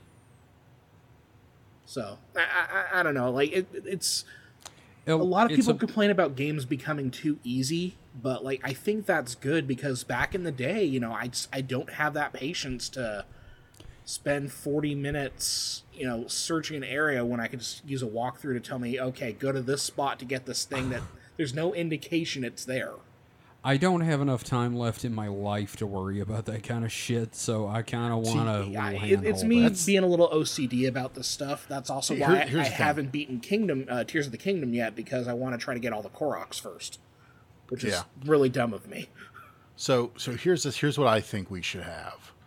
We we need is so when we were kids, that kind of complexity was like a good thing. I think it, you know, taught us valuable stuff. So we what it has to do when you first start up a game, it has to ask you your age. and if you put like, you know, anything over say 25, it, you know, cuts a lot of shit out and you know makes things a little less complicated and so you can like you know mainline that shit whereas if you answer anything under 25 you get the nintendo hard you know super complex have to mm-hmm. backtrack every five minutes you know original zelda experience because that builds character god damn it mm-hmm, mm-hmm. No, I'm I'm signed. I'm I'm going for that. Yeah, let's make that happen. Yep. Oh man, video games, man, video games. Yep.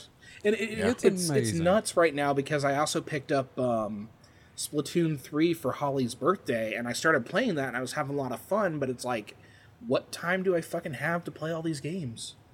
Yeah. Yeah. I did think make me think of a question, like not not a question, not a, with a capital Q, but so I can name one game from my youth that I am still like proficient at. Like I can still like sit down and play and be fucking good at. Not like amazing, but still Good. good, mm-hmm. and that's Mega Man 2. Mm. Like I can, you know, I don't, I can't rattle off now what os- what order the bosses should be fought in, but I kind of know. Mm-hmm. You know, I start with Metal Man and get the metal blades, And that then you makes go to Wood a lot of shit. Yeah, well, obviously Wood Man because metal and wood and all that. But, well, saws in particular, but yeah. but yeah, so I can pretty I wouldn't say effortlessly, but pretty regularly every time I've sat down with that game, I can get through the eight bosses and onto the Dr. Wily stages without much problem. Mm-hmm. Mm-hmm.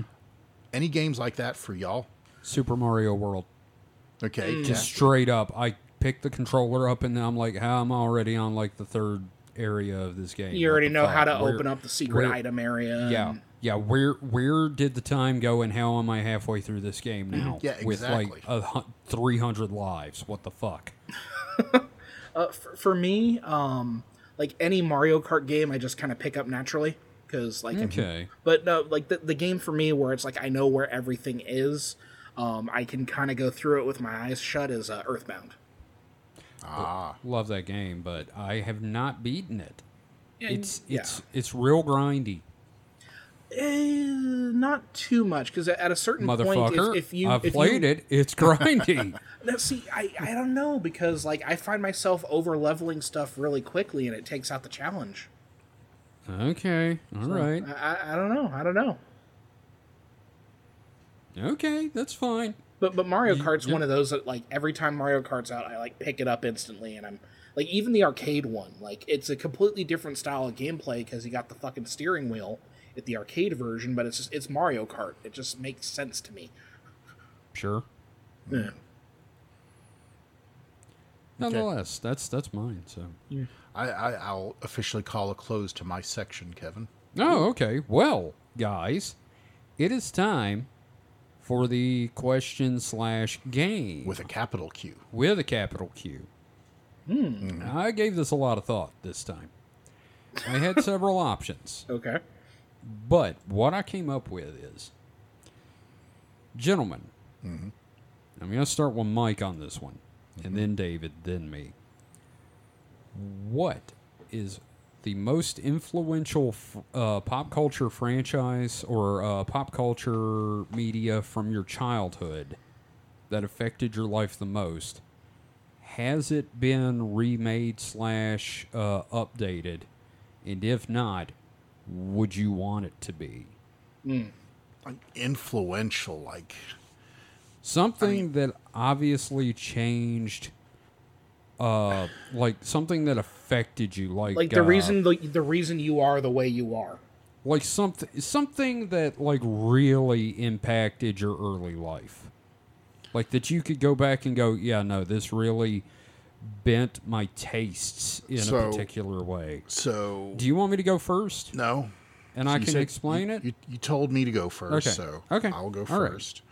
Um, because at first I was kind of stumped, but as you explained it, it became clear to me what it Mm-hmm. And- was. like i said what is it has it been remade slash updated and if not would you want it to be All right, so it is Robotech, specifically Robotech the new generation, the third series. the third part.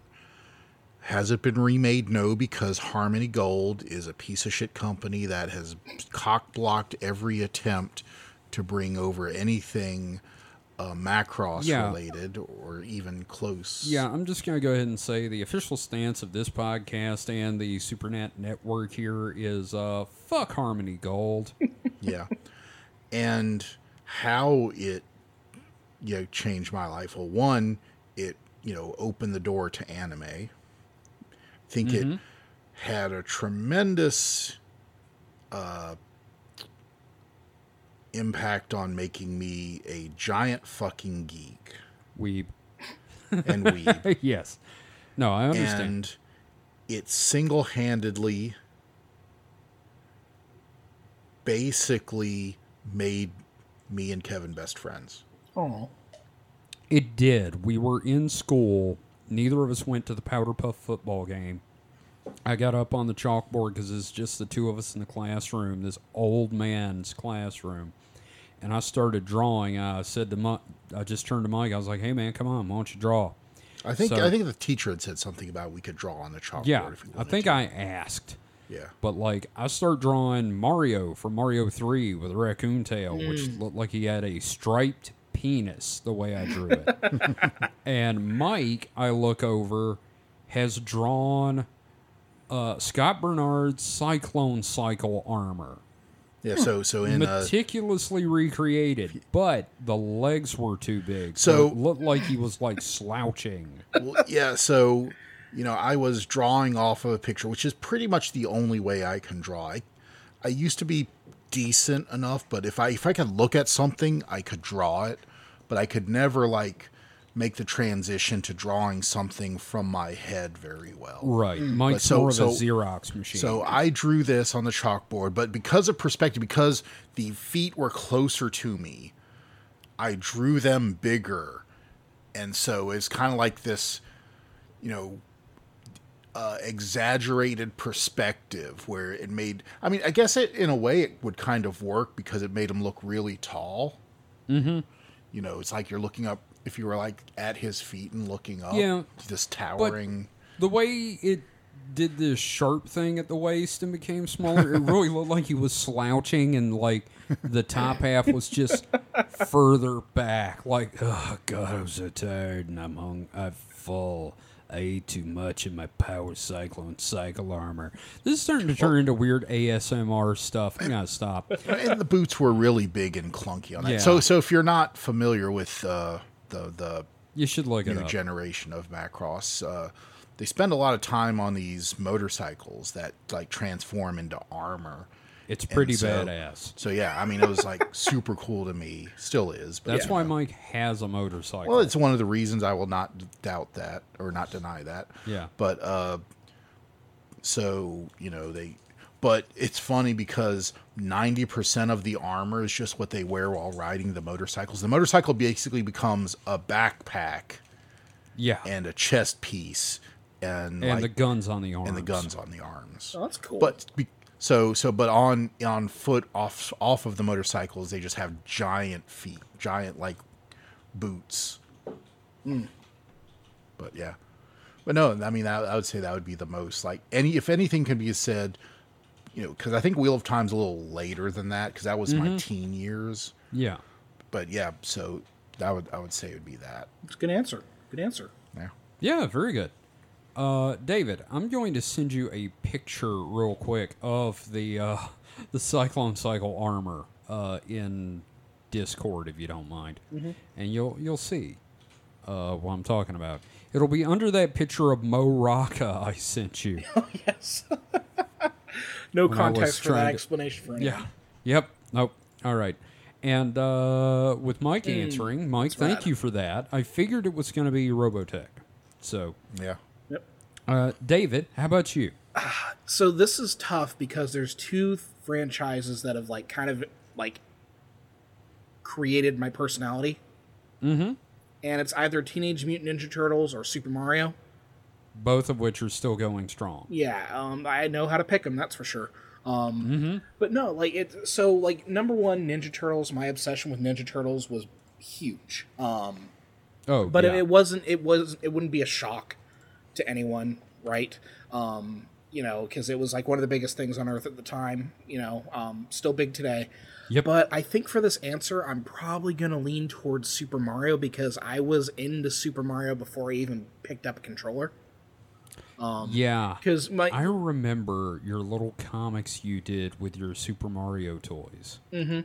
Yeah, and then also like um like uh, my my my grandfather, my step grandfather, he um Italian descent. Uh, his my my I call him my grandpa Sam, but he's my great grandpa on that side of the family. Uh, very Gotcha. very Italian as fuck guy, right? He used to he used to do stuff for the mafia, that sort of thing. Um, but he he always liked seeing me with like little Super Mario things, like oh, it's little Italian man you know, I'm not I don't have Italian in me or anything like that, right? Unless I go to a nice dinner. But anyway, um so so it, for for me like growing up like Mario was always a thing. Like even as a baby I had Mario stuff. Like I was talking to my mom the other day and she has my little Mario tennis shoes from like when I was 2. You know, I had the Super Mario Happy Meal toys the, for the Super Mario Brothers 3. I used to watch a cartoon. Uh, I had the Mario dolls and everything like that. And then when I was old enough to play the NES, I mean, guess what fucking video game I played?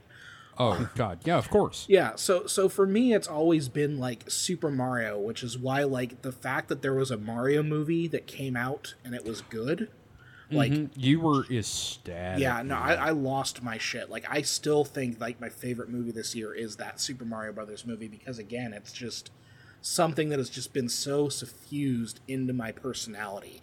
And like it also influenced me creatively in a lot of ways too. Um, you know, because I learned about like game design through it and like using those principles into stuff that I do. Um, like when I design my characters, I often think in the terms of like, well, what makes Mario iconic? And it's through those limitations in the design uh, process based on the hardware that certain things were created, and that's what makes the character look iconic. Why does Mario have Yep. a big nose? Because the sprite needed identifiable features. Why did he have the mustache? Why did he have the hat? You know, and that's the approach that I take to designing things. I always try to like boil these down to like how would Nintendo have done it? Right. And yeah, that's Well, another reason I've why I'm gonna cry when I go to Super Nintendo Land at Universal. I would love to see that actually. dude I, I swear to god i will cry because like again it's like the other thing is like mario was big when i was a kid right and mm-hmm. then for a few years they just didn't make mario merchandise so whatever i could get a hold of i flipped the fuck out because i'm like oh my god i'm so happy i finally found something like i remember um, you know those easter egg kits from pas p-a-a-s Yes. they, Yeah, of they course. Had, they had a Mario Paint Easter egg wow. kit where it was themed after the Mario Paint video game, and it had stickers and everything like that. And I still have a bunch of those stickers around. okay. And then also, like, I remember one time I freaked out because there was an American Greetings um, card machine in the Target, right? And it's one of those where it's like, oh, you can make your own card, it'll put the text on there for you.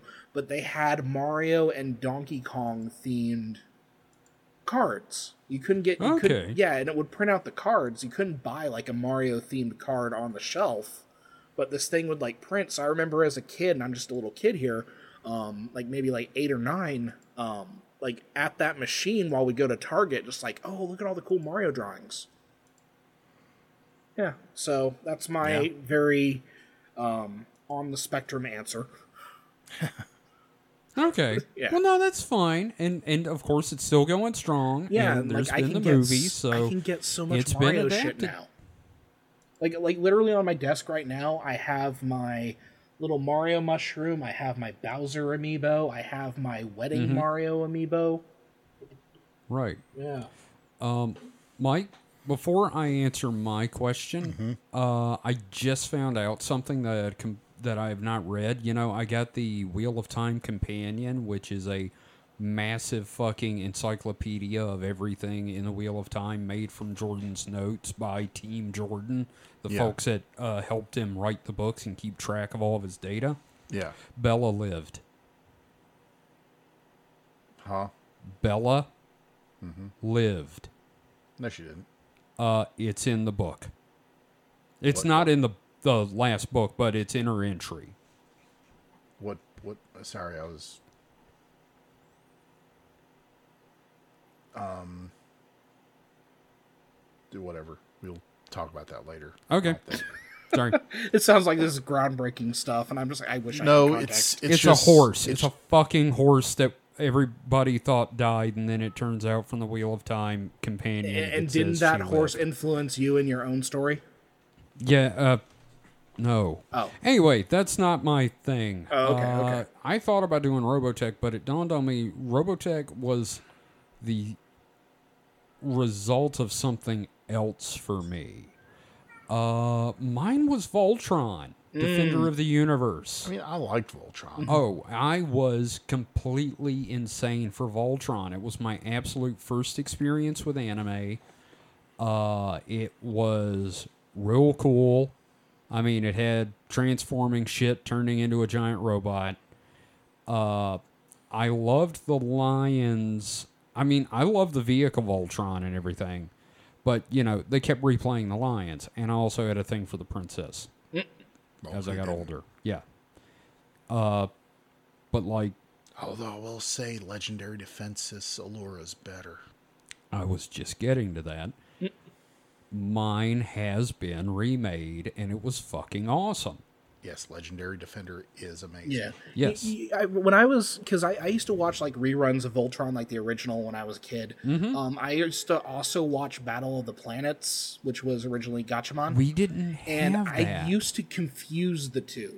Because again, it's mul- it's it's Sentai, right? It's multicolor, you know, costume. it's color coded heroes with shit. Yeah, yeah. So I I used to get the two confused, but um, Yeah, See, yeah. we didn't have Battle for the Planets in my market, so I And I don't never remember seen it, it. being a thing either in my market. So then again, like also which was when, Louisiana at the time. like anime, anime was more available. yeah, we could see that. We were growing up in the uh, the dry times. Yeah, because I, I had Toonami. You guys didn't have Toonami. The only thing I remember before like Voltron. So I don't know with between Robotech and Voltron which I saw first. Probably Voltron. Yeah, But well, it was Voltron pretty close. started when I was in Vicksburg, and Robotech started after I moved. Well, to that's that's Jackson. for So, you. yeah, for me. I But just in that's what I mean. Louisiana, they were- I think they were closer. right? So, but I do remember as a very young child seeing Speed Racer. Mm. You know, I never saw it until it came on MTV. Yeah, I mean, not not a lot, but I do remember as a kid when I was visiting relatives, and I kind of remember my dad telling me I had to have been like f- somewhere between five and eight years old. Right. and you know telling me you know just saying that it was you know a cartoon from Japan and mm-hmm. all that stuff but I mean that I I do remember a bit about Speed Racer I just didn't Yeah. really watch it Well- a lot Again, I was exposed to like before Voltron. I remember uh, there was a sh- they used to play Kimba the White Lion on one of our local channels, but I didn't like it that much. I didn't. It wasn't like something that affected me. Voltron was aimed right at my brain Oh, and yeah, my no, it's- parents' pocketbook, so it definitely worked its magic. yes And my parents, God bless them, they bought me fucking Voltron stuff. I had a Voltron Christmas one year. I got, you know, the Voltron that had the cockpits that you could put the action figures in? Mm. I yeah got it. I got the whole goddamn one. Hell yeah. And they got me like all the figures except Keith because they were sold out. But they also got me like uh, one of the the the Drule uh, spaceships. And like King Zarkon and Witch Haggar, and I had me a damn good old time for a long while there.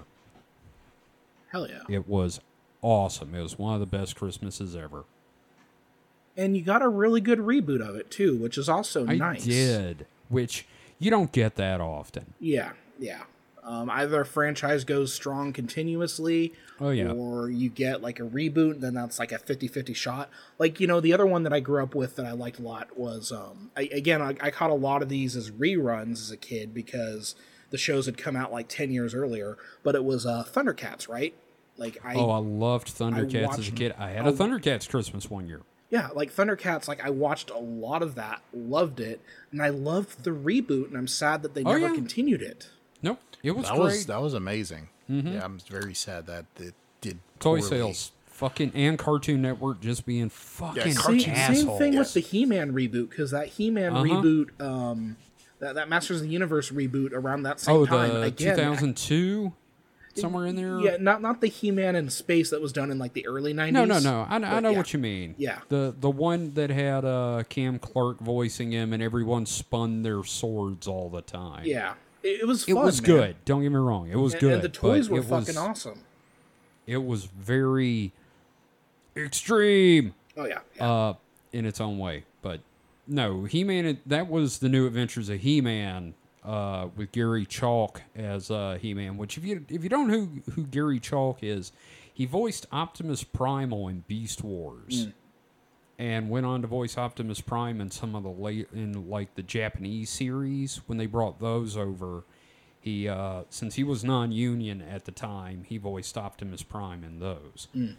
But uh, yeah, He Man in Space, as you put it. Uh, that was a terrible show. Yeah, reboot I- was good. I, I don't remember a whole lot of it. No, I don't remember that. Yeah. But like, but uh, yeah, I mean, I love that they had the origin of Skeletor, you know, as uh, Kel- what was it, Keldor? Mm-hmm. And they threw the weird magic acid in his face, and he turned into a skull, and yada yada yada. It was a good show. yeah. Mike, you got another one you want to bring up real quick since we're just Uh, throwing stuff Do, do you have I one that has a happy ending? Because yours was a sad ending. what Is- meeting Kevin yeah No, No, no, the- because because Harmony Gold like won't like let oh you. yeah I mean, um, the cl- closest next thing would be like, so intermittently, like, depending on what era, you know, me and my brother were both into Transformers or G.I. Joe. Yeah. And both of them have been kind of hit or miss. Transformers more hit or miss. G.I. Joe mostly misses. Oh yeah. I the the, G, the the what was it the uh, GI Joe Revolution? Uh, Or it, re- it was the one that came on the hub. that one was all right, Yeah. But everything else GI Joe has been dog shit. Renegades. Renegades, Renegades. yeah, Renegades. Yeah, right. I knew it had an R, but uh, that one was okay. But Transformers, you know, the the animated shows have been all right to you know middling. The Right. Netflix one below middling, kind of, because just the voice acting was terrible. Like everyone talking in it was just sounded like they were bored and just phoning it in. It's like you know uh, Dinklage levels of phoning it in. Mm-hmm. Um, but you know some some of the more recent ones are all right, and you know the Michael Bay movies. The less said about them, the better. Mm-hmm. But you know they Some of the animated shows, like Prime, was a good show. Prime was a good show.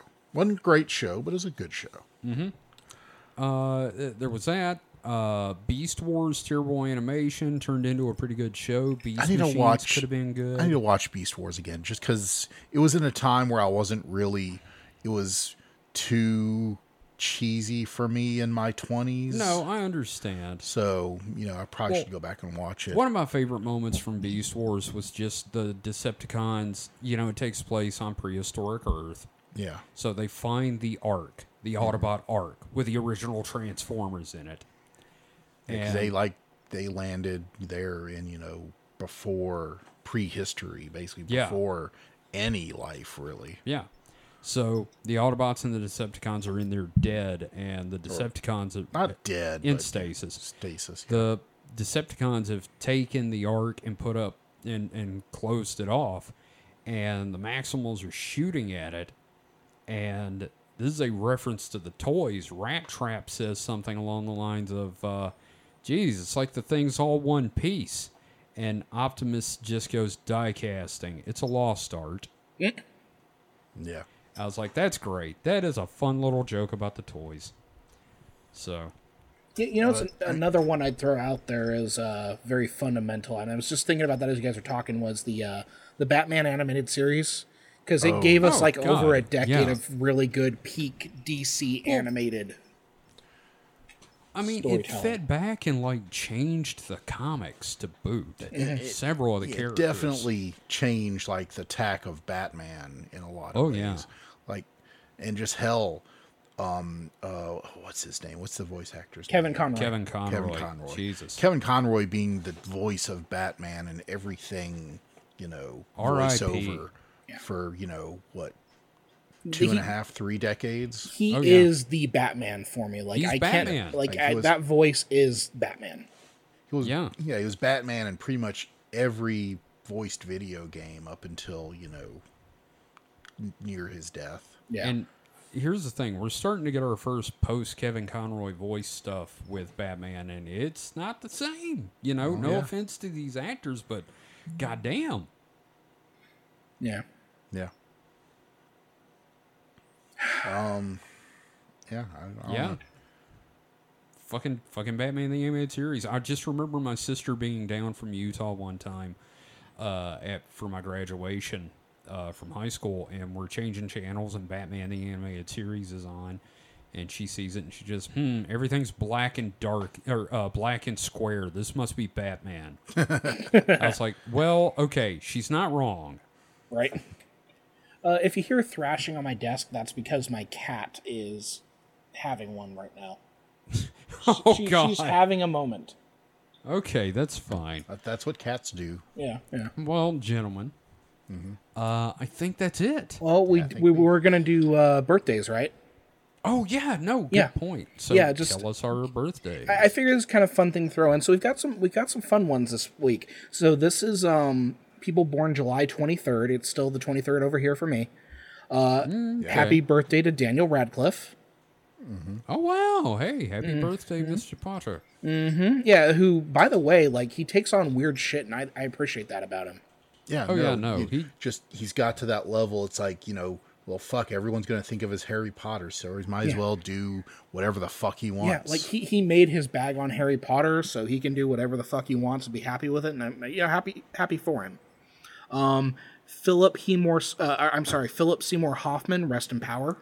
Oh yeah, man! I just saw the Mission Impossible he was in, and Mm-hmm. boy, he was one of the best villains of uh, the Mission Impossible series so far. Oh yeah, I- I'm rewatching the series right now. I I just finished Mission Impossible 2 because I want to watch them all before I see the newest one. Two is uh, that's the one I skipped because I hated it so It- it's not much. good. It's not good. No, uh, three was better, but man, once Brad Bird got a hold of it, I was Yes, like, Ghost "Ooh, Protocol is my favorite of the ones I've seen. That is definitely the best one out of the ones I've seen so far. Uh, happy bu- uh, birthday to Woody Harrelson. Oh, Yep. that's fun. We also mentioned Paul Wesley earlier, so Captain Mm-hmm. Kirk. Happy birthday, Captain. Kathryn Hahn, who's amazing. Han. Uh, she was Agatha in uh, uh, WandaVision. Right. oh yeah. Mm-hmm. Okay. It was Agatha all along. Let's see, Charisma Carpenter, Marlon Oh, Wayans. hey. Margot Lane. Uh, yeah, uh, Marlon Wayans. Marlon. Oh, Wayans. Marlon Wayne. Yeah. Yeah. I like him. Uh, Tom Mison, who I remember from that show Sleepy Hollow, where he played Didn't Ichabod watch it. Crane. It. was like the police procedural with like a time Oh, yeah. displaced Ichabod Crane, which was really good. It. Was pretty fun. It had um, yeah, I, I I would like to see that one again. So it's his birthday. Let's see, um, Ronny Cox. Oh man, Mm-hmm. Ronny Cox has been like just in my childhood since Fucking RoboCop, Jellico. And Fucking Jellico. yep, Um, uh, Edie who Edie McClurg. Mike, he was today. he was the the captain in that Next Generation episode where Picard was captured by the Cardassians. Mm, still not. He he was the guy. He was the bad guy in RoboCop was one say- that RoboCop shot up. So you're out the okay? Yeah, the uh, the CEO in RoboCop. Oh, That's what and I he- thought. And he was a bad guy in uh the the main bad guy in uh, uh Total Recall. He's a great character actor. Yeah. yeah, Okay. So Um, yeah. So so so the guy that played bad guys. Yeah. He was he was the president uh in the later seasons of Stargate. Mm-hmm. Uh, Edie McClurg turned 78 today. You might remember her from Planes, Trains, and Automobiles as the um, the, the the when Steve Martin comes in and he talks about I want a fucking car or I want a fucking whatever it is, and then she goes, "Oh, you're fucked." Yeah, she has that midwestern. Yeah. Um, oh, okay, okay. yeah. I know her as the secretary from Ferris Bueller's Day Off. she, she was also the church Mm. lady in Elvira, the Elvira movie. Yes, she was. She Yeah. was also she was like the neighbor in uh that Valerie Harper show. Yeah, Valerie. yeah. Edie McClurg is great. Like I love her. Every time I see her, I'm just I'm like she puts a smile on my face. Yeah, she was. Uh, I think Second City alumni, uh, along with like uh, Probably. A bunch of major co- uh, comedians. Um. Okay. And yeah, I think that about. Oh, Slash. Oh. oh wow. Yeah, Winter Slash. Um. Yeah, Slash is um. Fifty-eight. Wow. So and I, I heard that uh, recently most of Guns N' Roses finally got back together to tour. Hell Only yeah. missing uh, what's his name? Uh, Duff? Duff. Yeah, I think Duff was the only one that didn't come back because, like during the the bad times, they ba- he basically was the first one to leave just because of how Mm-hmm. shit it had become. Yeah. Oh, that's understandable. It was Duff or Izzy. I can't remember if it was Duff or Izzy. I think it was know. Duff, but it could have been Izzy. But yeah, whoever, whichever one it was, you know, he's like, never again. You, you, Axl, you're just too fucking out of it. I'm You're too here." fucking Axl. Yeah, Yeah, that's why I like doing the birthday things because it lets us kind of like do those little tangents at the end there. yeah. He remembers people. Yeah. Yeah. So happy birthday to all those people and what we remember about them. So Indeed. Happy birthday to Slash's top hat. yes. That he stole. he was born with it. Was oh, that must have been a difficult childbirth. It's actually a tumor. He was He's very sensitive about it. He was, he was, he was, he was actually, he was a New Year's baby. It's a flesh top hat. Just- He wasn't a New Year's baby because his birthday's like if it's really hot, July. the hat starts sweating. Oh God, that's disgusting. It's where all of his musical talent resides. If you Oh, were God. able to pull the hat from his head, He he becomes he's a new actually Slash. the he's actually the head is his conjoined twin and it's taking control of his body. It plays No. the guitar. He's just riding around in the back of its head screaming, just- just "I want to be a writer." No, just Kevin, the hat. The hat's not the conjoined tin, twin. The conjoined twin is under the hat. Oh, Just you see him on stage, like really ripping it with a guitar, and just like this is involuntary. Please help me. But he can't. But he has no mouth, so he cannot scream. That's why he doesn't talk. all the all the all the voice that you hear from him actually comes from the hat. yeah. it's like that dude with the face on the back of his head that told him to kill people at night, and he's like, "Please kill the thing." the distraction hole slash lore. Yes. Aaron Mankey is rolling in his not grave right now because he's still alive, but he, like he felt a disturbance in the force. Oh God! The, the real Slash, all, all he wants to do is like read Tolkien and like sit in a library. And roll dice and play D and D. Yeah, He's if you ever remove the hat, like there's always going to be a new slash that grows out of it. Oh God! It's like an earthworm. It's like Frosty the Snowman. Actually, he's like Frosty the Snowman. It's just a hair golem. Just just find a barber shop somewhere, throw the hat on the floor, and it becomes a new Slash. Oh God! I love that idea. There, he's up there getting electrocuted. Yells, "I'm not the first Slash!" He just he just forms out of the hair, holding a guitar. Happy birthday! Actually, he just starts playing the riff from November Rain. No, sweet uh, sweet child of mine. The doo doo doo doo doo. Yeah, the one in the fucking Geico commercials that I hate. Yes. Yeah. that Oh is a- Jesus Christ! This is the most disturbing thing we've talked about. It is. It's worse than anything we've ever talked about on Supernatural Selection. So, guys, Yeah. at the end of every episode, David likes us to have our uh, our little moment of zen, our our, our positive affirmation. well, we are going into the new week. You know what I mean? we So, are. Yeah. And And- and, to, to clean the palate from Slash the hair goal. Slash homunculus. slash monculus. So, I've been listening to a lot of stuff about wrestling lately. Uh, Hell You yeah. know, there was that there was that uh, special uh, few episodes about Vince McMahon on Behind the Bastards, and now uh, our fake history is doing was wrestling ever real? And he started off talking about two wrestlers that were caught uh, breaking kayfabe.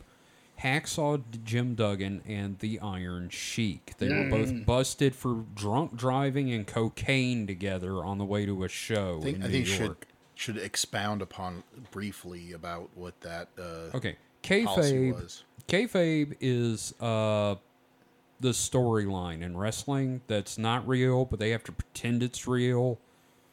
And It, it comes from the like old regional version of wrestling where you had like yes, it, it got really serious where people believed that like these people were actually who they claim to be. Yeah.